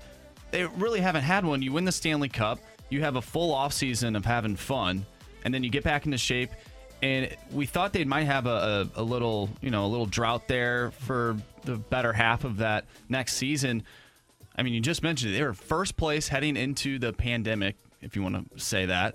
And when that happens, you lose all that momentum that they had. Think of Scandella, the way he was playing with Parayko. They were Mhm. unbelievable before. That's why pande- got a contract extension. Exactly. And then, and then the next thing you know, they're running into each other. Yeah. And then Elias Pettersson's putting it in the back of your net. So, I mean, you could say it is personnel, and it really is. But when you you have all that buildup, you have weird off seasons. That's going to translate into injuries, which is exactly what we saw, and it's happening in the same thing with the NBA. We've seen Mhm. so many injuries within the NBA. It's just there's no amount of rest that this team. There's no regular rest. This team hasn't had that kind of rest in the past two seasons. The thing I just don't buy into is that well the you know the shorter off season I can understand that, but then you say well they had the the pandemic off season, the pandemic this. It, everybody had it. It's not like it was just the Blues had this pandemic issue. No, every every club had it. All 31 NHL teams had the problem. So I, I to me you cannot use that as I don't want to say an excuse, but as a point to say all right, here's why I don't want to go make a move, or here's why I believe in this. It's because the pandemic caused this. There can't be that cause and effect, in my opinion, of here's why we struggled, the cause, the or whatever the game is, because of this, and it was the pandemic. To me, you can't do that. Well, I think it's important to understand, and we got a text from the 980. Alex, if you're going to blame the pandemic for how bad the Blues played in the bubble, then how, then you're basically saying the reason Tampa won was because of the pandemic. No, that's not what I'm saying. Tampa won because they're an awesome team. The pandemic affects teams differently. You can't look at a team and say, oh, well, this team had success and they went through the same thing. They might have been able to handle that better. I mean, if you look at individual performances, and I'm not going from a team perspective, I'm going from individual performances. Robin Lehner was outspoken about how much a pandemic affected him. Now, was he great this season? Well, his team found a way to make a cup run and he was okay, but he wasn't what he was when he won the Vezina. It affects individual players, and if you take one piece out of your lineup, then it's going to affect everything. Remember when the Blues returned from the pandemic? I mean, they had a lot of guys. Now, they never really came out and spoke about this, but the report was that there were multiple players that suffered from COVID, and you saw the fatigue factor in the bubble. Then there's the fear factor. And I just mentioned it. Robin Lehner was one of them. There were a lot of guys who were afraid to come back in the season because of the pandemic. I'm not saying that the Blues got swept by Colorado because it was a pandemic year. What I'm saying is the Blues were not as good as they are supposed to be because I think the pandemic has more of an effect on that team than it did other teams. Tampa found a way to battle through it. I don't know if St. Louis was able to because of individual performances. That's why, and again, maybe I'm the one that's the dummy here because, like Marcy said, this could be a mix of everything. You can't just pick one spot. But this upcoming season is going to really tell you something. Now, you can always go back to the personnel side of it, which I think is important to discuss. But if you get to a normal season where, you know, you got guys who can go out and enjoy themselves, or you have guys that can be out at hotels or go out to bars or just be in the locker room together without the COVID protocols, well, then you might have more of an effective team. So I'm not taking anything away from Tampa Bay. I'm not taking anything away from other teams. I'm just saying you can't say, oh, well, this team was awesome in the pandemic, so why wouldn't the Blues be? Because I think it's an individual effect more than it is just a full team effect. So, with that being said, the individual effect, and how does that kind of affect Army? How does Army go into this offseason and he says, okay, well, this guy didn't play it? Like uh, we talked about, I think it was yesterday, we talked about, you know, Barbashev. Barbashev, we thought, could he be a top six forward at one point? It, were some of these guys that kind of had that step back or didn't live up to expectations? Because we played the cut earlier where he said three guys were lived up to expectations. Yeah. Others have to improve. How much does Army weigh that going into this offseason? Did, did, did player A not perform up to expectations because there was a pandemic? Can he get back I think we'll we never thought? know that because I don't think the players are going to be. I mean, it's an excuse. And I mean, people are texting, Mm-hmm. "No, you're just making excuses for Ario." Yeah, it's an excuse, but it is something that affects people. That's the part that people forget. You know, there's the athlete, there's the person. It's going to affect everyone individually, and it may have an more effect. I think what you just said, T-Bone, comes down to Doug Armstrong and Craig Berube sitting down with each individual player, and they do that at the exit interviews with each player. They talk to them. Okay, what went right? What went wrong? What do you think we need to improve? We learned on Rivs and BK about a year ago that basically Doug Armstrong found out that the team needed that enforcer on the fourth line, and they went out and they signed Kyle Clifford. So I think to answer that question, it's going to come into the offseason interviews that they had with the players, which maybe it makes a difference, maybe it doesn't. I just think it's very it's something that you have to continue to keep in the back of your mind that going into 19 and 20, the Blues looked like they were ready for another cup run.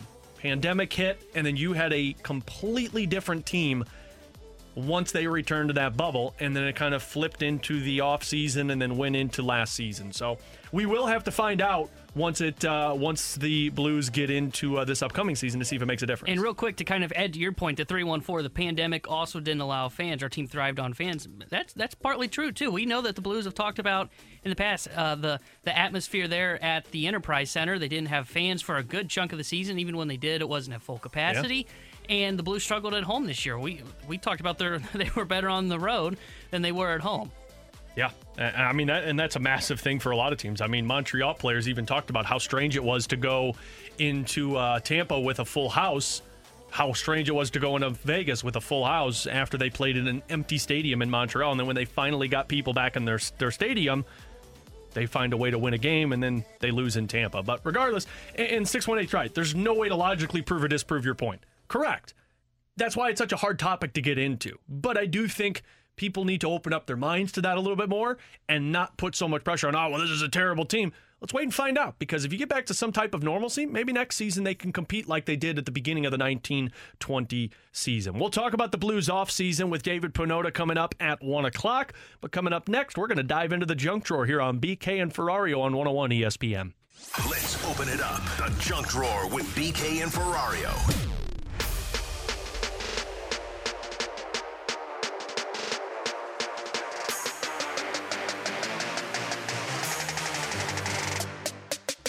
Cards and Cubs about 20 minutes away from first pitch out at Wrigley Field.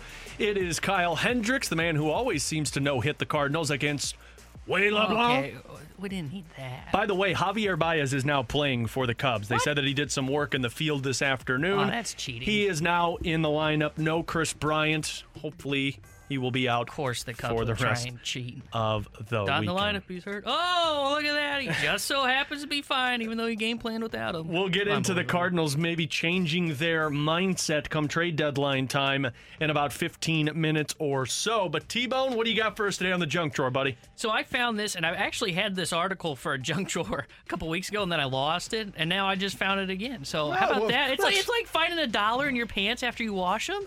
It's like such a great feeling, you know. Mm. What's it like to not be have money? And it sucks. But this this is kind of they Buy claim yourself that a stick this of gum for a dollar. Okay.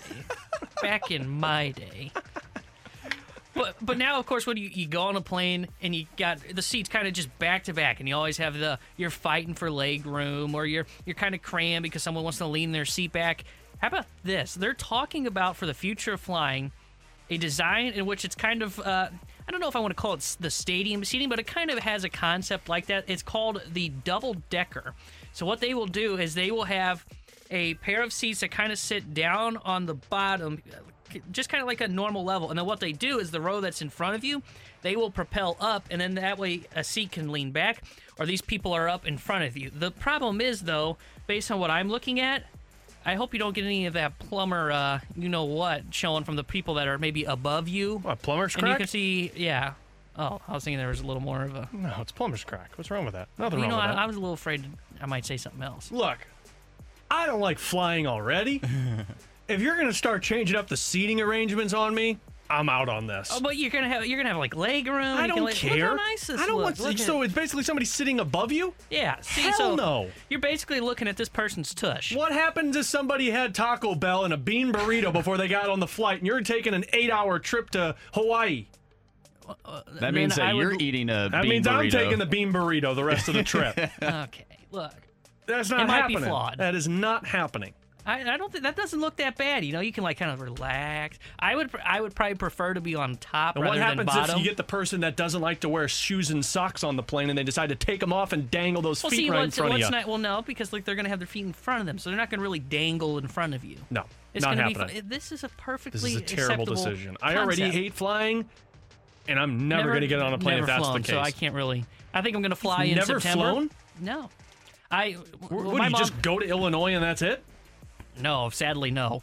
My mom doesn't like flying, so anytime we go on a vacation, we drive. So, like, example A, we went to Charleston, South Carolina, and then to Savannah, Georgia, drove back 14 straight hours. I've done Savannah. That's not a bad trip. Went trip. out to the Dakotas. That's a long trip because you know it's in Dakota. I'll give you a hint nothing. I had to do that. I went to school up there.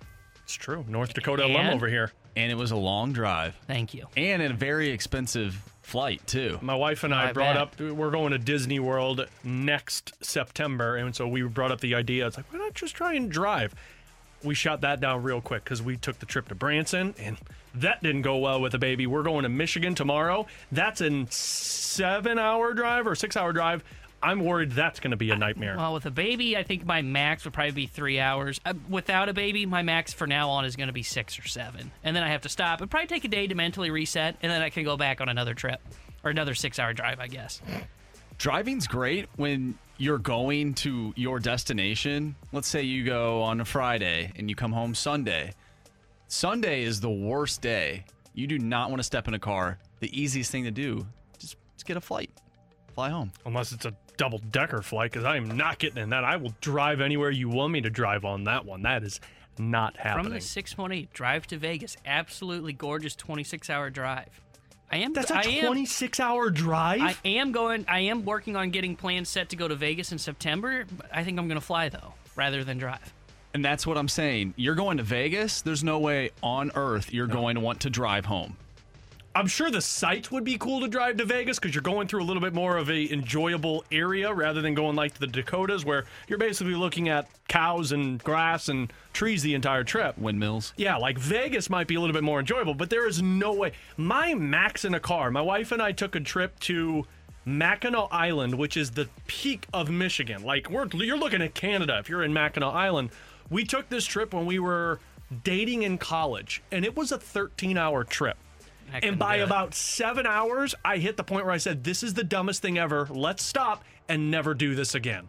We we continued the rest of the way. I was gonna say, did you just like stop No, and turn no, we- around? well, fun That's it. story We're is- done. I'm tired of driving, so we're just gonna do the same amount of hours back home. No, fun story. Her uncles live in Saugatuck, Michigan, which is like the cutoff point. Like that's the seven hour mark before you go to Mackinac. And so we were like, why not just stop here? We stopped for lunch and then we kept going.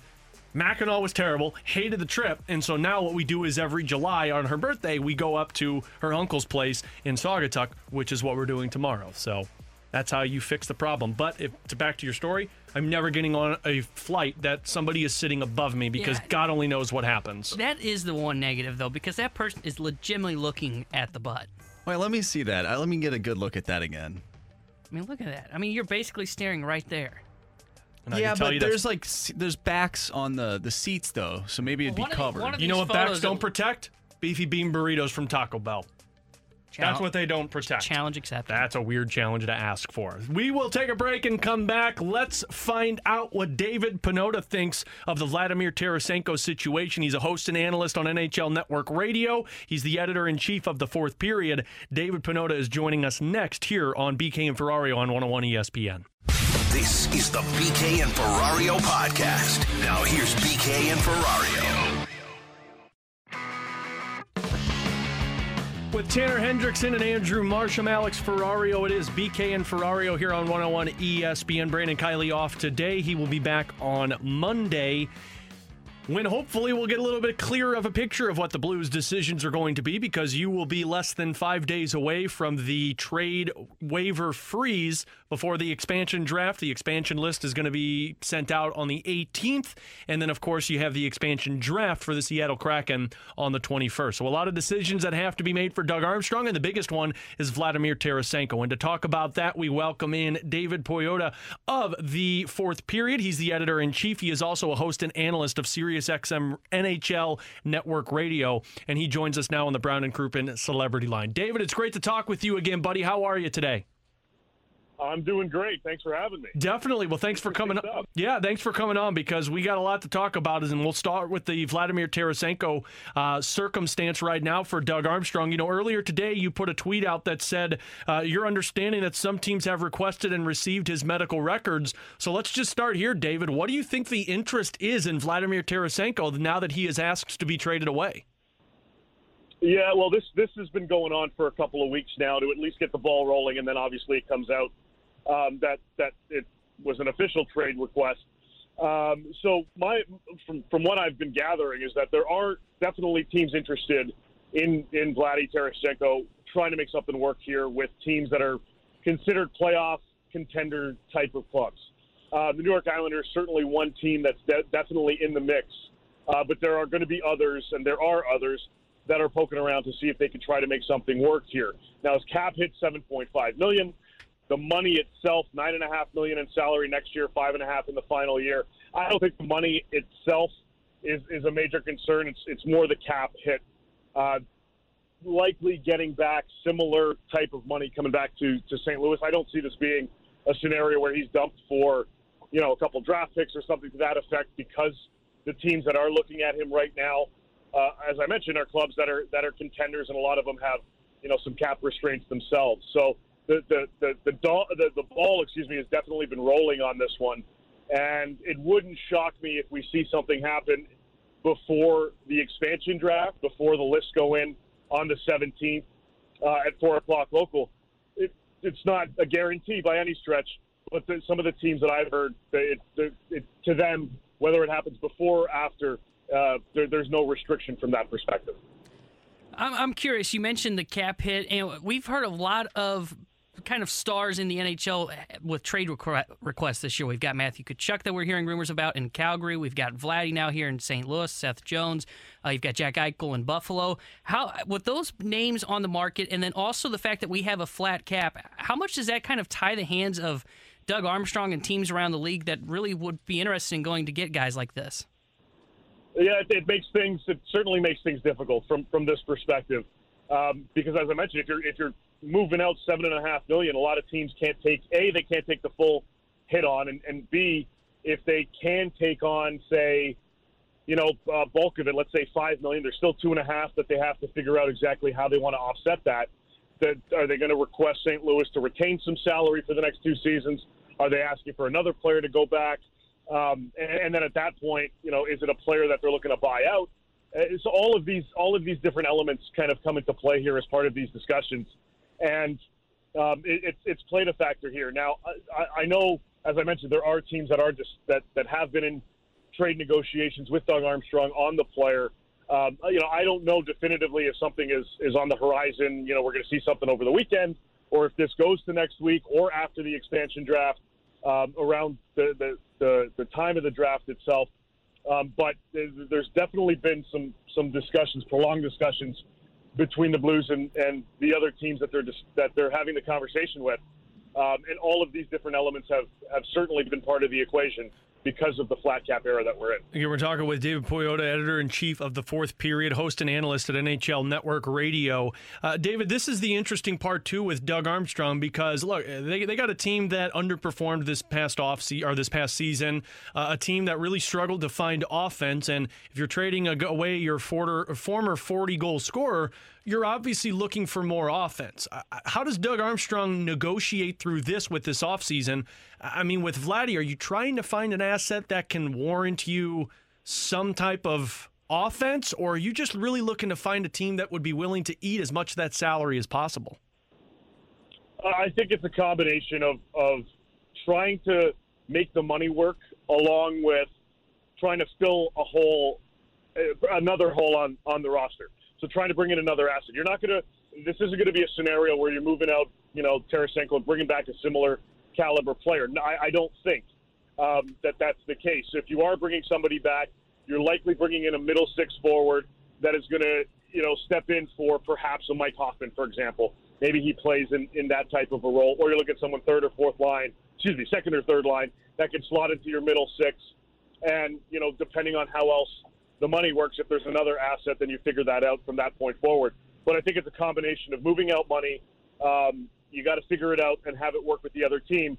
But you're likely bringing back a player that is is you know second, third line, middle nine kind of kind of player, middle six, excuse me, uh, kind of kind of asset because it allows you to then pursue perhaps another forward up front via free agency or perhaps again the trade market while knowing that you've got some free agents that you're probably going to lose uh, starting the 28th. Let's try to fill some holes elsewhere and then try to fill the offensive and, and uh, goal void in some other manner. You know, that's interesting, David, because the Blues do have other trade chips if they decide to go that route. I mean, we've heard the name of right. Vince Dunn, Dunn brought up an awful lot. We've heard the name uh, Robert Thomas brought up an awful lot.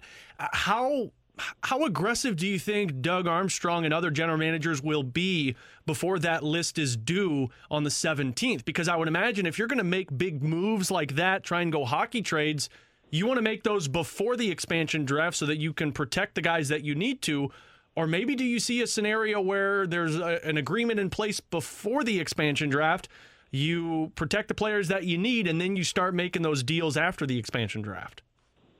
Yeah, it, it really comes down to how uh, hamstrung or tight some of these teams are with respect to their rosters. And, you know, if, if there's the risk of losing a player, uh, you know, via the expansion draft, then you try and, and you're trying to do a two for one or something to that effect. Um, then you try to, to, to squeeze that deal out at the same, you know, prior to the expansion draft, while at the same time also talking to Seattle and their GM Ron Francis, trying to cover your butt a little bit and saying, okay, if this deal falls through, then I got to figure out a way to protect this asset in some fashion so I don't lose him to Seattle for nothing, and then figure out the trade uh, a trade element afterwards. So it, it, it's a tough scenario, and it, it's a tough um, uh, predicament for a lot of these teams, and it's hard to kind of get a good read on what direction each team is going to go in because some teams, as I mentioned, are utilizing uh, you know a couple different plans in place. They're they're they're talking to their primary you know whatever trade discussion they're having, and then they're trying to also create a backup plan, be it Seattle or even some other teams that are willing to retain some salary for those clubs that are a little cap uh, heavy. I, I want to jump back, David, real quick to uh, Vladdy again, real quick. Uh, we were talking a little bit during the break. What happens if Army can't get the value that he thinks that he deserves or wants in a trade with Vladimir Tarasenko? I mean, do you feel like there's any chance that Vladimir Tarasenko could be back on this Blues roster come next season if they can't figure out a trade? And if so, then what do you do? You have a disgruntled uh, star that doesn't want to be here. Right, exactly. You have to outweigh that. So you certainly need to understand what the market is. And, and I think by this point, uh, him and the staff have a pretty good idea of what type of return they could potentially be getting here.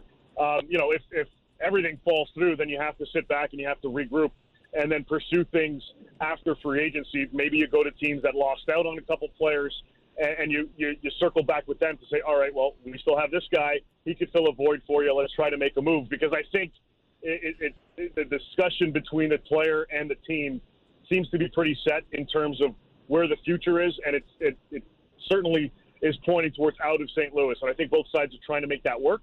Um, but you know, he also has a full no trade, so there is going to be you know, he has a say in where he could potentially end up. Um, and you know, if, if something doesn't happen now, maybe he's you know forced to expand his his horizon a little bit. Um, but that would be something we would probably see, I would imagine, closer to the start or right after the beginning of free agency. We got a couple more minutes with David Pagnotta, editor in chief for the fourth period, host and analyst on NHL Network Radio, is with us on the Brown and Crouppen Celebrity Line. David, final one on Vladimir Tarasenko that I want to ask you. Uh, we we've heard the rumors of some teams that might be interested. You know, the Islanders, the Rangers, the Penguins names have been brought up. Are there other teams that you think make sense for Vladimir Tarasenko and for Doug Armstrong to take a look at? Uh, I mean, you're you're looking at clubs that that are, are looking to retool or similar to you know similar to St. Louis that are looking to retool or juggle juggle their rosters a little bit. You know, there's so much talk out of Philadelphia that they are looking to not only you know shake things up, they want to remain competitive. So I could certainly see a scenario where a team like the Philadelphia Flyers have had discussions with St. Louis uh, and saying, okay, well, we, we're looking to make some moves. We've got some pricey guys. You're looking to move out a pricey guy. Is there a potential marriage here that could work? That that's certainly one team that I would not be shocked uh, if, if they've had discussions with St. Louis to this point. Uh, and then you look around the league to see who has the hole up front in their top six that needs to be filled from an offensive weapon perspective. You know, Toronto is an interesting one for me uh, because they're going to lose, by all indications, Zach Hyman. Now, he is a left winger, and, and Vladdy shoots left but plays the right side. I'm curious to see if a team like Toronto, for example, gets in the mix uh, to, to try to see if they can replace offense in some fashion. Now, that one becomes a lot trickier because of how tight they are with the cap.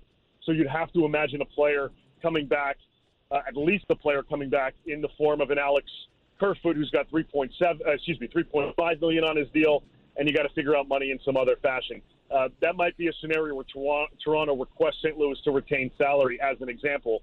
Um, but there are going to be teams that have those voids up front that are definitely going to be talking to St. Louis to try to figure out how to potentially make something fit and work here. And David, final one for you. We've talked a lot about this offseason and a big offseason for Doug Armstrong. You know, we've talked about getting bigger on the blue line, we've talked about scoring, and then we've also looked at that top left wing position. Uh, who do you feel like makes sense for the Blues? You know, we've brought up Gabriel Landeskog. We've heard the Matthew Tkachuk name brought up. Jack Eichel's name has been brought up. Frankly, if he's played left wing and can be a top winger, his name has been brought up to St. Louis. Uh, but it does seem like that's the biggest need for Doug Armstrong. And does it seem like Yeah. he can make a acquisition for that this offseason? Well, he's certainly going to try. I mean, and that's why I think you know the Tarasenko return will likely fill another hole on the roster um, that that allows him to not you know have to pursue something. They've got one area that they're going to fill up if if they're losing out another player, and then that you know turns the focus, the primary focus to to that left side. Um, you know, I, I, I wonder if you know if I'm if I'm St. Louis, and you mentioned some of the trade chips that they have. I'm looking at this going. This is potentially more. Uh, uh, there, there may be more opportunities from a trade perspective to fill that void than looking at free agency. You know, I don't think a Taylor Hall, who's also a left winger, I don't know if that's the direction they want to go in after you know, the experiment with Mike Hoffman didn't really work. So I, I could probably I, I see them more likely going the trade route than free agency. But again, he's going to certainly and his staff are certainly going to explore all their options to see what could fit there. Um, but they got to figure out Tarasenko first, and then look to see how they can bring in some additional offense, specifically on that left side. It's going to be an interesting offseason, a big offseason, and I know the work is just beginning for you guys over at the fourth period and on Sirius XM uh, NHL Radio. David, thank you so much for taking some time today, man. Hopefully, we can catch up again throughout this offseason and uh, enjoy this uh, this craziness that will be the expansion draft. Yeah, it should be an interesting one. You guys too. Thank you. Awesome. There you go. David Pagnotta, the uh, host and analyst on NHL Network Radio, editor in chief of the fourth period. I, I think that's where you're looking at this is this this upcoming week. It's going to be a crazy one, but he's right. I think your first priority is finding a way to move Tarasenko. So again, cross off the hope of getting a Matthew Tkachuk with Tarasenko because I don't think that's happening. I know. Sorry. And people, somebody texted in earlier and said that nobody's saying that for. No, they are saying that. I've been asked that like 16 times today. Oh, what about Tarasenko for Tkachuk and put this? Hey, it's Someone really threw out Zach It- Sanford, a second round pick, and Tarasenko for Matthew Tkachuk. Turn off forced Who trade mode on no? NHL 21 because that's not reality. But look, if you can flip Tarasenko for a guy who could play on your second left wing, who can be a third line player for you, and bring you some more offense, then you've just addressed another hole that you needed to address. Then you can look at, say, okay, how do we acquire this top left winger? Do you go Gabriel Landeskog? Do you go Brandon Saad? Well, first of all, do those guys hit free agency? Then you go to, okay, what's our trade pieces look like? Because you have Vince Dunn. You could move Robert Thomas. You could look at a Torey Krug who has a no trade clause. There's a lot of ways that you can go about it, but your first step is to get, get something for Vladimir Tarasenko, and then you address the other holes. I thought it was interesting that he said he thought that the Blues could be more of a player via free or via the trade market rather than free agency, because that would make me kind of get the get the sense or kind of this feeling of maybe the Blues or maybe just national people as a whole kind of think Landeskog may not be hitting the market or Saad may not be hitting the market, which which makes me then jump to where he said, where he said, you know, maybe they will with their assets, maybe they do go and play into that trade market. They've got the first round pick, which is 16th, if I'm not 16th, yeah. The highest they've had since they drafted Schwartz and Tarasenko in draft. So th- there's a piece right there. You've got Robert Thomas that we've kind of talked about. So I, I am kind of curious. What was that laugh No, for? sorry. I, I love the sense of humor of the text line. Air Comfort Service text line 657 and up from the 314. Tarasenko, Clifford, and a third. Who says no? Damn. I'm assuming for Everyone. Matthew Tkachuk. Yeah, We're not getting everyone rid of literally Clifford. says no. Text line's gonna be fine. We're gonna Everyone. sign Alex Ovechkin. Eddie's gonna be fine. No, we're not. Speaking of roster moves, the Cardinals have some decisions to make when it comes to their trade deadline. We've all talked about starting pitching.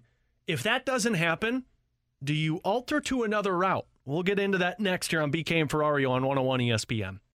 This is the BK and Ferrario podcast. Now here's BK and Ferrario. Talk about Miles, you know, an All Star. You know, Jack and Cy Young consideration the last couple of years, off to eight and one start, and easily in that conversation for this year, and definitely on his way to an All Star game. You know, Miles an All Star in several years ago, and Carlos with two. So yeah, I mean, those are pretty strong pedigrees and um, experiences, not only in the regular season but in the postseason that are not on the club, and and um, we got to figure out create solutions. There you go. That's Mike Shildt, who basically said the team's struggling in the pitching market. What? Yeah, they they don't have anybody who can pitch right now. That's where their struggles have come from, T Bone. They don't have pitchers. You kidding me? They've gotten the best out of them Baltimore guys. It's unbelievable. By the way, we had somebody text in and said the Cardinals have great pitching depth. They got plenty of guys building up in the Baltimore Orioles system. Enough out of you. That's true, text line. So look, the Cardinals need pitching, and they've shown that today by signing another pitcher who was on the free agent market. It was Luis Garcia, who was uh, released a couple of days ago from the New York Yankees system. Hasn't pitched since 2020 with the Texas Rangers. But he's going to be in our circle of trust when BK's back. He'll be in your circle of trust. Anyway, if you can't get a starter at the deadline, which for right now sounds like it is way too expensive to go out there and trade for a Kyle Gibson, a Max Scherzer, frankly, anywhere you want to go with a starting pitcher, these guys are expensive. So do you switch and look at the receiver or the uh, relievers market? And I think this makes an awful lot of sense. And BT talked about this on the fast lane yesterday on the situation. If they don't go starter, could they go reliever? There's going to be a lot of guys in the race for Jose Berrios and uh, Pineda. You mentioned Kenta Maeda. The Twins are, are, are selling off different pieces. Uh, the Rangers, Kyle Gibson, everybody's going to be on him. I think that part of it's going to be really difficult to acquire a starter that's going to end up making a difference. I do think you can shorten games. And for Shilty and Mad Dog, you're going to have to make all of the right decisions when it comes to your bullpen. But I don't think they have all the right pieces right now. I think you have three guys at the back end of the pen that you really trust. I believe that Ryan Helsley is getting himself uh, in, into this group. Outside of that, you're flipping a coin with a lot of different players. I'd rather have less coin flips in my bullpen and more sure things, or at least more veteran experience that pound strikes, that profile the way that we profile as a team, who is throw strikes, use your defense, right? So that's what I would be looking at. Uh, that's what I'd be looking at too. It makes a whole lot of sense. I mean, you did that with Wade LeBlanc. It's just you're throwing the guy into a starting position because you don't have any other options right now. But I'm not going to be giving up any of my top prospects just to get a guy and say I got a starting pitcher. And I'm not going to give up top guys for a guy that could help me, but at the end of the day, you still don't have depth of starting pitching and your offense struggles. So I think I'd be looking at the reliever market as well. And if I'm looking at that market, I'm looking at guys who have length on their contract, who have possibly a couple more years that could be a part of your team in 2022. Because what have we talked about? If you're not going to win this year, you got to try and go for the year after. Yeah, I, I think this makes a lot of sense, and that's why when we when we first started talking about the trade deadline back in kind of like early June, I've been on the bandwagon of go get some relievers, go get one or two. It just feels like kind of a John Mozeliak move. And the whole argument, uh, the pushback that I got against it was, well, when you, if you have Flaherty and you go get another starter, you're going to go deep. You only need the big three. Well, how realistic is that? I mean, it's great if Flaherty can go seven innings. It's great if Wayno can go seven innings, but we got to get to the postseason, and especially on a rotation now that is on, I don't know if on fumes, but is beat up, and you've got, I think it's two starters from your original starting five in the rotation from opening day then then you have to to me look at getting some reinforcements for the pin because BT said it perfectly. You trust the big three. Ryan Helsley's been good with inherited runners on, but he's not good when he starts an inning on his own. So to me, you look at and you say, who do I trust back there? Really, nobody else. And we kind of saw that in that game against San Francisco, game one. You didn't have Reyes, you didn't have Gallegos, and the Cardinals kind of had to piece things together. They had Cabrera there. Justin Miller comes in and gets like his fourth career save and like seven career opportunities. So I, I think going out and adding two bullpen arms is going to be the perfect recipe for this Cardinals team for now because you get until August and then you can get a Jack Flaherty back, a Miles Mikolas back, possibly a Carlos Martinez back. It just depends on how his thumb's doing and if it's still attached, by the way. but you get you get two more bullpen arms, and all of a sudden your starters aren't pressed to okay. We need you to go probably six because we can get about an inning to an inning and two thirds out of the big three of each of them because both of all three of those guys can go two innings probably. Now it's okay. We can we can get to a fifth inning, and we've got two other guys that we've went and acquired for probably not a very big price tag as you mentioned. And you can say, okay, I got five innings out of let's use KK as an example here his numbers. He struggled against the lineup going through a second time. He doesn't have his best stuff today. Let's go ahead and just pull him. And I trust these final four to five guys to finish this game up. And then also on a day where maybe Reyes and Gallegos are burned, you don't just have one guy back there in the pen where you go, oh boy, man, we really need to get seven innings out of a starter. No, you have another two guys reinforcements that you can say, okay, we can go to them. And one of the guys I want to point out that I that I had on my list when we did this. Well, yeah, we that's where I was going to go with this. I mean, what are the like? We can talk about this all day long. Like, oh, we need relievers. We need relievers. Well, you're not getting Craig Kimbrel. You're not going to go out there and get a guy who's a closer. So, who are the guys that you can go out and actually acquire that can help your bullpen? Well, one guy that I had on my list when we did this back in June was Mychal Givens from Colorado. He's two and two, two Oh, point six Jesus, not another Oriole. That's another Oriole. You're doing this on purpose. They develop pitching. No, We've they talked don't. about this. He was terrible. Text line, come on, support me here. Wade LeBlanc, uh, Waddle, Ottle, Wow, you don't even know the damn guy's name. It's it's fine. Hold on, who's this Michael Gibbons? He Michael Gibbons, he's in him. Colorado. He, I yes, he he's pitched well this year, and if you look at his numbers going, he's pitching in Colorado. So get him out of Colorado. I, I, I look at him and I say, you know what? He to me looks like a decent solution that you could add to that bullpen. He's probably not a guy that you put in a seventh, eighth inning role, but he can be the sixth inning guy that you could bring in. Another one that I like, and I had him on my list back in June as well, is Ian Kennedy. He's making uh, ten million in twenty one. He becomes a free agent next year, but he's really kind of he's a veteran presence. You can go Mm-hmm. Mhm. get a veteran. He would be up there with kind of the Andrew Miller, who's I, if I'm not mistaken, the only real veteran you have back in your bullpen. Go and acquire Ian Kennedy. Probably wouldn't cost that much. He's one of going to be one of the best relievers on the market. He's got a 2.86 ERA. Again, he's a little older. Older. I like him. I like Mychal Givens. Uh, BT. I know yesterday when I was listening to the Fast Lane, I mentioned Dylan Floro. He would be an interesting one because, but he's still got about four years left to control. So he's that's where that gets a little tough with him. Yeah, I, I like the Mychal Givens. I, I know I give you, you know, he really problems of the Barner. I don't Baltimore, but the guy actually numbers are, are aren't horrible. Um, Ian Kennedy's good because that's a guy who could give you innings. I'd be a little concerned with the age, but I mean, look, you got Wade LeBlanc who's dealing for the Cardinals last couple of games. I'll tell you the one that's interesting to me, and I, it won't happen because it's within division. Richard Rodriguez from Pittsburgh. He's been really good. Because I've heard teams that like the Dodgers have been looking into this, uh, the Astros have been looking into this. Uh, he's arbitration eligible eligible next season, but he's a free agent in 2024, so you have a couple more years of eligibility with this guy. And on top of it, I mean, he's been dealing this year for Pittsburgh, and that's not a great team when it comes to the pitching side. At the end of the day, what we're talking about here, it makes a lot of sense. You're not going to get starting pitchers for what they're commanding right now. So you alter the direction of going relievers and you stack that side of it. Does that make you a World Series contender? Heck no. But what it does is at least it takes some pressure off of your bullpen arms.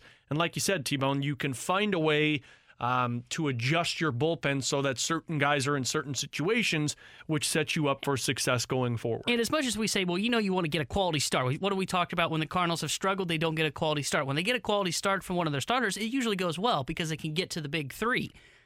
If you, you're looking to kind of cut down on some of these games where you, you're losing because you're not getting that quality start out of your pitcher. So, like today, we've got Wade LeBlanc going. I would be stunned if Wade LeBlanc goes six innings. So, if in a game in which you have your big three available, you'd like to get at least four or, or at least five out of LeBlanc, and then he can cover the bolt. Those big three can cover those final, the sixth, the seventh, eighth, and ninth. Yeah.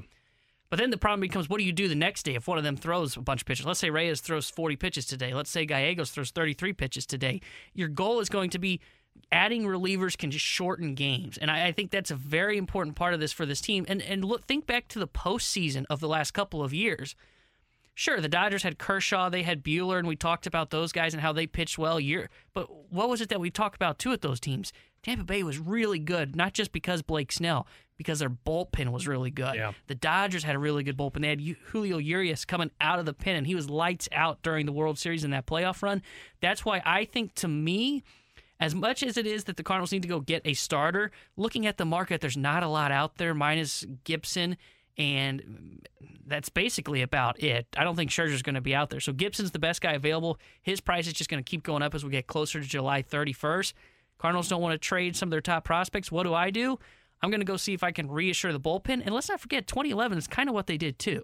They and I know we don't want to. I don't want to compare the two teams, but they went out and got an Octavio Dotel. They went out and got a uh, Marc Rzepczynski. Yeah, I think that's a different situation though because your starting pitching was so stacked. You had to fix a depleted area, and they found a way to do that. But, so uh, but you look at the Cardinals and you get Flaherty back, and let's say he's back to himself. You've got a decent one-two combo right now, especially the way Adam Wainwright's pitching. You got Jack Flaherty, who was going to be an All-Star, and you've got Adam Wainwright. yeah. Well, it'll be an interesting dynamic, and again, I think that all really resides on this Cardinals and Cubs weekend series. And right now, it's 0-0, top of All the first. right, we're doing As, well. uh, already some controversy as a fan stole a. For sure, out I guess away that was on the wall in the foul Quote, territory unquote, off of sure Jason out. Heyward, and they called it out. Mike Shildt was mad. We already see that this one's got some fire underneath Quick it. question for you: How's it for sure out when the outfielder turned his head before the ball was caught? Ask uh, Bartman about that. Who's Bartman? Steve Bartman? Never heard of him. Really? Yeah, me neither. Neither of you guys that? have heard about this guy? Was that another old movie oh quote? oh quote? My God, you guys are terrible. You mean the green turtleneck guy that That's- ended up costing the Cubs the World That's Series in 2003? That's who he would be. Or a World Series Just trip? Yeah, making that was before my time. I think I was Just making one. sure I pronounce his name right. Nope, I- Steve you Bartman. T-Bone's just not old enough to understand. I mean, I was in diapers when that occurred. Air my bad. Comfort Service text line is 65780. You send us four options. We'll tell you which one has to go. One got to go is next here on BK and Ferrario on 101 ESPN. This is the BK and Ferrario podcast. Now here's BK and Ferrario.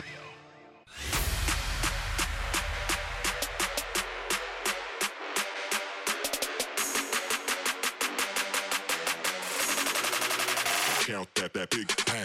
Well, now I think we might have an official AKO situation, and I'm not calling an Alex KO. I'm calling it a Marshy KO, an Oh, Andrew to go, Marsh Marsh. KO. What'd he said do? He was, said he was hoping for a uh, solid start from Wade LeBlanc. Four straight balls. First wow, hitter. Marsh. Uh, you, Marshy. unbelievable. I'm welcome. a very superstitious person too, and you know this. I know. That's true. So I'm mad at myself. Little peek behind the curtain here. Every Blues game before the puck gets dropped, Marshy and I throw paper balls into the trash can, and if we make them, means it's going to be a good night. And you we miss? missed a lot of them in the playoffs. yeah, we, Did you missed miss a four? lot. Did you miss four straight? We missed a lot of them in the playoffs. No, that's not fair Do- do from you- UT Bone at all. Do you think uh, BK BKO'd an airport? Because you know he's on vacation. He flew out yesterday. I, don't didn't know. hear anything about delay, so Yeah, I, we haven't heard from him yet, so I he guess everything was fine. He's Tanner Hendrickson. He's Andrew Marsham, Alex Ferrario. It's one's got to go. You send us five, four options. We'll tell you which one has to go. Air Comfort Service text line is six five seven eight zero. Let's start with this one, boys. One's got to go. Takeout sandwich edition. Subway, Jimmy John's, Jersey Mike's, or Penn Station. One's got to go. Subway, Jimmy John's, Jersey Mike's, Penn Station. T-Bone, we'll start with you. I do enjoy Subway. Uh, Jersey Mike's is good. Get a good chicken Caesar wrap. Penn Station's actually, you know, I just had Penn Station uh, for the first time, not like about a month ago. Really First good. time? Yeah, I What the know. hell's wrong with you? I know. Uh, I think I'm gonna get rid of Jimmy John's. I like it, but it just kind of. They're freaky fast. The hell's wrong with you? And they have free smells too. Yeah. You They tell have me a place that has free, Free smells. smells. What is that? You can walk in and, And smell, smell for the free. food. Yeah. Doesn't No every other- place have that? No. You've never walked in, smelled it, and then walked Left. out? Nope. No. Walk into Subway and try and smell something for free. They'll say, no, you got to buy something. Okay. All right, so I'm he's still gonna getting- get rid of Jimmy John's. Terrible. Marshy?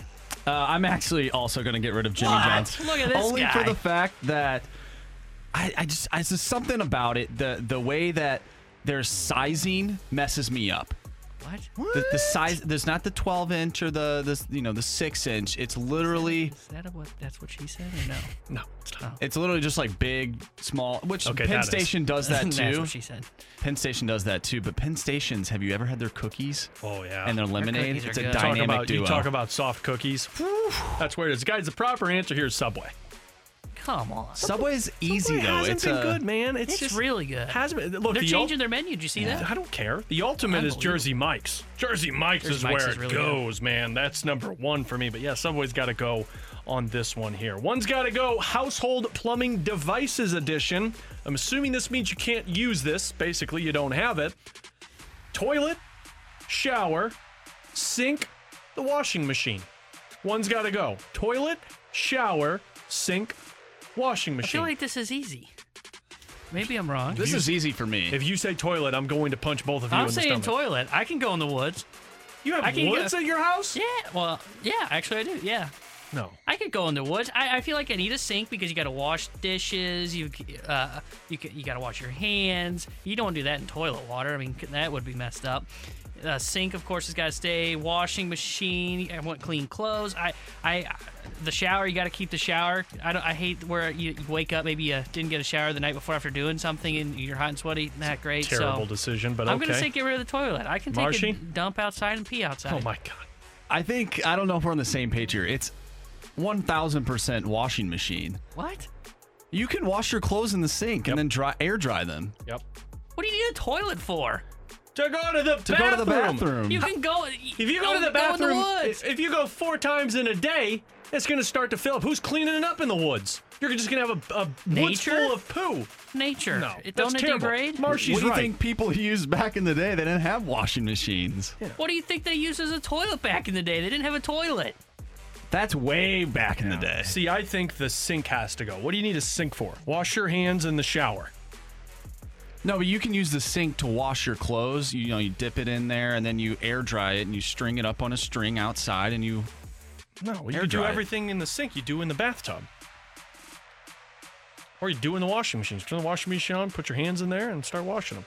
Sink's got to go here, but that was the dumbest decision I, ever, I can't Tanner. believe there's so much hate Tanner, against. that was the dumbest decision ever. Okay, a couple of more from the 636. One's got to go. Sitcom edition. Oh, this is my wheelhouse. The Office, Friends, Seinfeld, Parks and Rec. The Office, Friends, Seinfeld, Parks and Rec. T Bone, one's got to go. You probably haven't seen any of these, have you? No, let's see. I've seen Friends. I've seen Seinfeld. I've seen I, I, parts of The Office. Never seen the full thing. I don't know if I've ever seen Parks and Rec. I think I'm gonna get rid of Parks and Rec because I've seen the parts of The Office. I enjoy it. I enjoy Seinfeld and uh, Friends. I've seen Friends and I enjoy Friends. So I'm gonna get rid of Parks and Rec. T Bone or uh, Marshy? Yeah, I'm also getting rid of Parks and Rec. Friends, I mean, it's a classic. Seinfeld, one of the best sitcoms ever. And then The Office. I mean, Well, you all are correct on this one. Well, well, it's a clean what do you sweep for? Parks and Rec, but you're all incorrect on them saying that The Office is not the greatest sitcom ever. The Office is the greatest sitcom ever. MASH is the greatest sitcom. All right, ever. final one because in honor of not having, did you say MASH? Yeah, you How never seen MASH? Are you? Oh, MASH is so good. The best. No, you sound like Chris Kerber there. All right, we have to end this one BK style here. One's got to go St. Louis Food Edition because someone has to be hated. T Ravs, Imo's Pizza, Gooey Butter Cake, St. Louis style ribs. One's got to go. T Ravs, Imo's, Gooey Butter Cake, St. Louis style ribs. I'm not answering this one first because I don't. I want to see what you guys say. Marshy, you want me to go first? go first. Oh, this one's tough. I think I gotta get it. I gotta get rid of the ribs. Whoa! Now that's a bad take. That's a bad take. All right, what are you getting rid of then? I'm getting rid of the gooey butter cake. Oh my God! No, the proper answer is St. Louis style ribs. You can get you can get all the other Yeah, ribs. you can get ribs somewhere else. Yeah. But this is what you have. You have your appetizer and Yep. T-Rabs. You have your main course and Imo's Pizza, and then you have your gooey butter cake to to finish the deal. Yeah, you're ugh, terrible. And decision. it's not a Ribs are so sloppy. good, you it's not a sloppy. Yeah, you don't have to get dirty with those. You can, finger food, you're good to go from this one, except for the ribs. Get the ribs out of here. I'll take other good ribs in this one. So Tanner takes over the honor of BK and Wow, the I St. really Louis thought hatred that was there. going to be a better opinion or a more By the way, popular from the opinion. 618 MASH, now I know Tanner's an old man. My dad's favorite TV show, too. Ladies and gentlemen, Tanner Hendrickson. We'll come back show. and cross it over with Jamie Rivers of the Fast Lane next here on BK and Ferrario on 101 ESPN. This is the BK and Ferrario podcast. Now here's BK and Ferrario.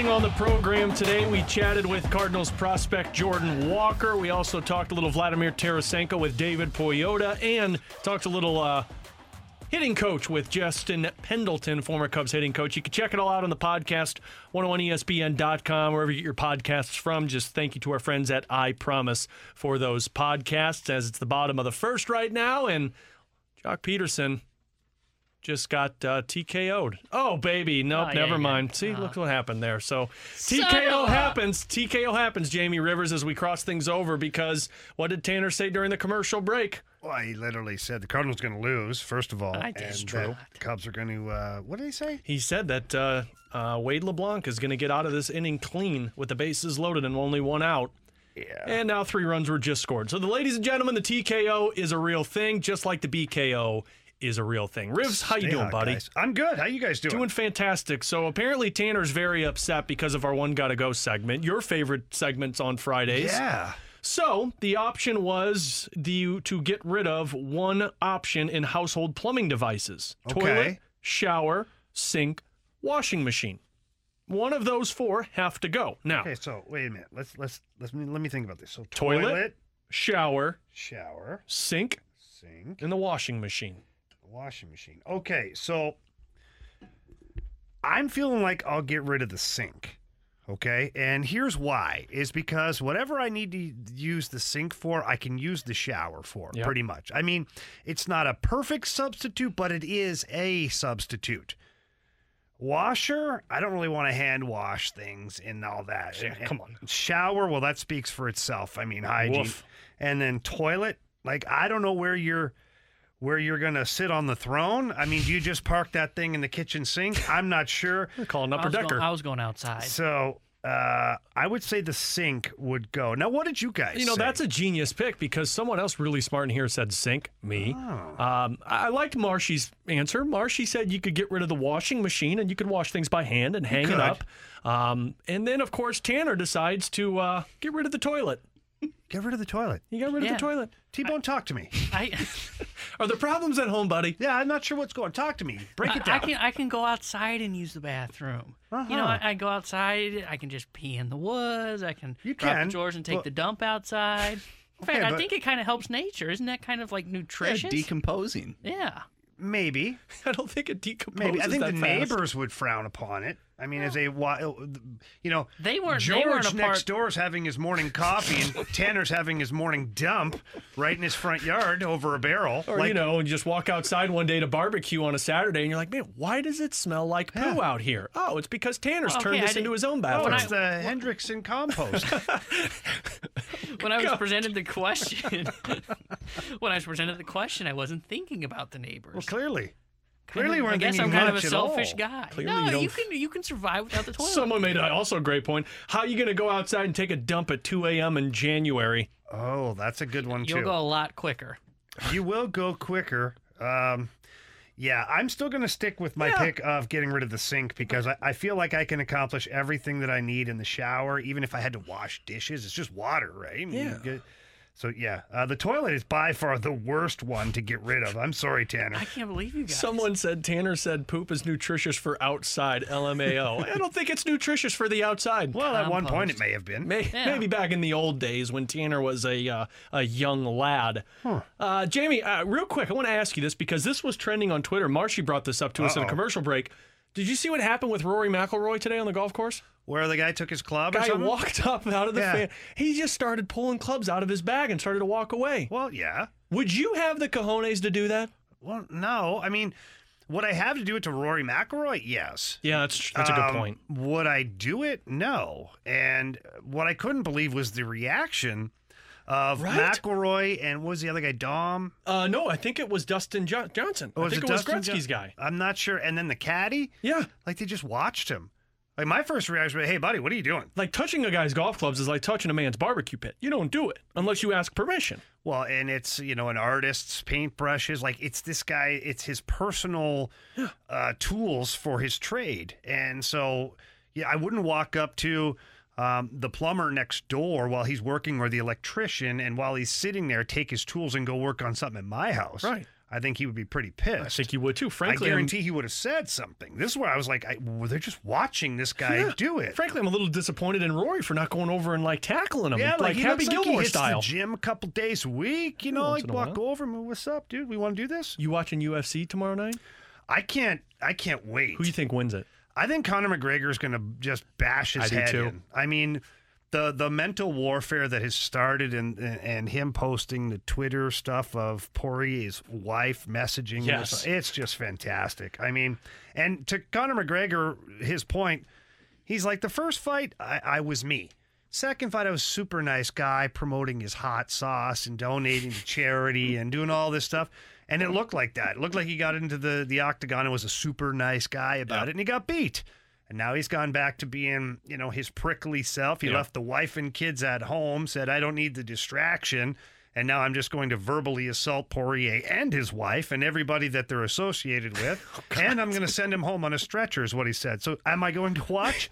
You're darn right I, I am. want to see somebody go home on a stretcher. That's a Jamie Rivers specialty. What do you Oh. guys got coming up today on the Fast Lane, buddy? Well, we're going to talk about Big Daddy Vladdy again today. There's certainly a lot of stuff to dive into. We're going to revisit the certain uh, allegations and, and where it all went wrong. We're going to talk about the possibilities of the expansion draft and how Doug Armstrong could manipulate that with Vladimir Tarasenko.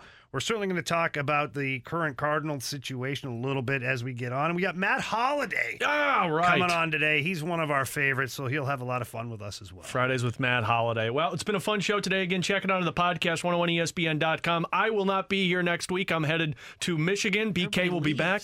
It's vacation, man. You got to go on vacation. You're going before to the- Michigan? I'm going to Michigan. yeah. Whereabouts? Uh, Saugatuck, Michigan. Douglas, Oh. Michigan. Beautiful. Right Nice. below Grand Rapids. Yeah, Nobody well, at the G-Rap, beach. baby. Oh, I love it, baby. You know all about Grand Rapids. I do. One game. A legend in Grand Rapids, One game. Rivers. So BK will be back on Monday. The Fast Lane is coming up next with Jamie Rivers and Anthony Stalter and Brad Barnes here on 101 ESPN. You've been listening to the BK and Ferrario podcast, powered by I Promise.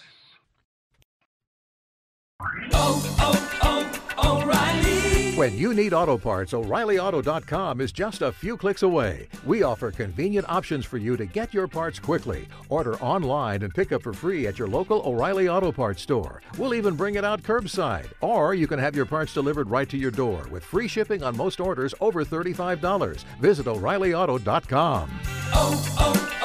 O'Reilly Auto Parts. The Venture X card from Capital One gives you more of what you love, like premium travel benefits and access to Taylor Swift tickets. Oh, I do love her.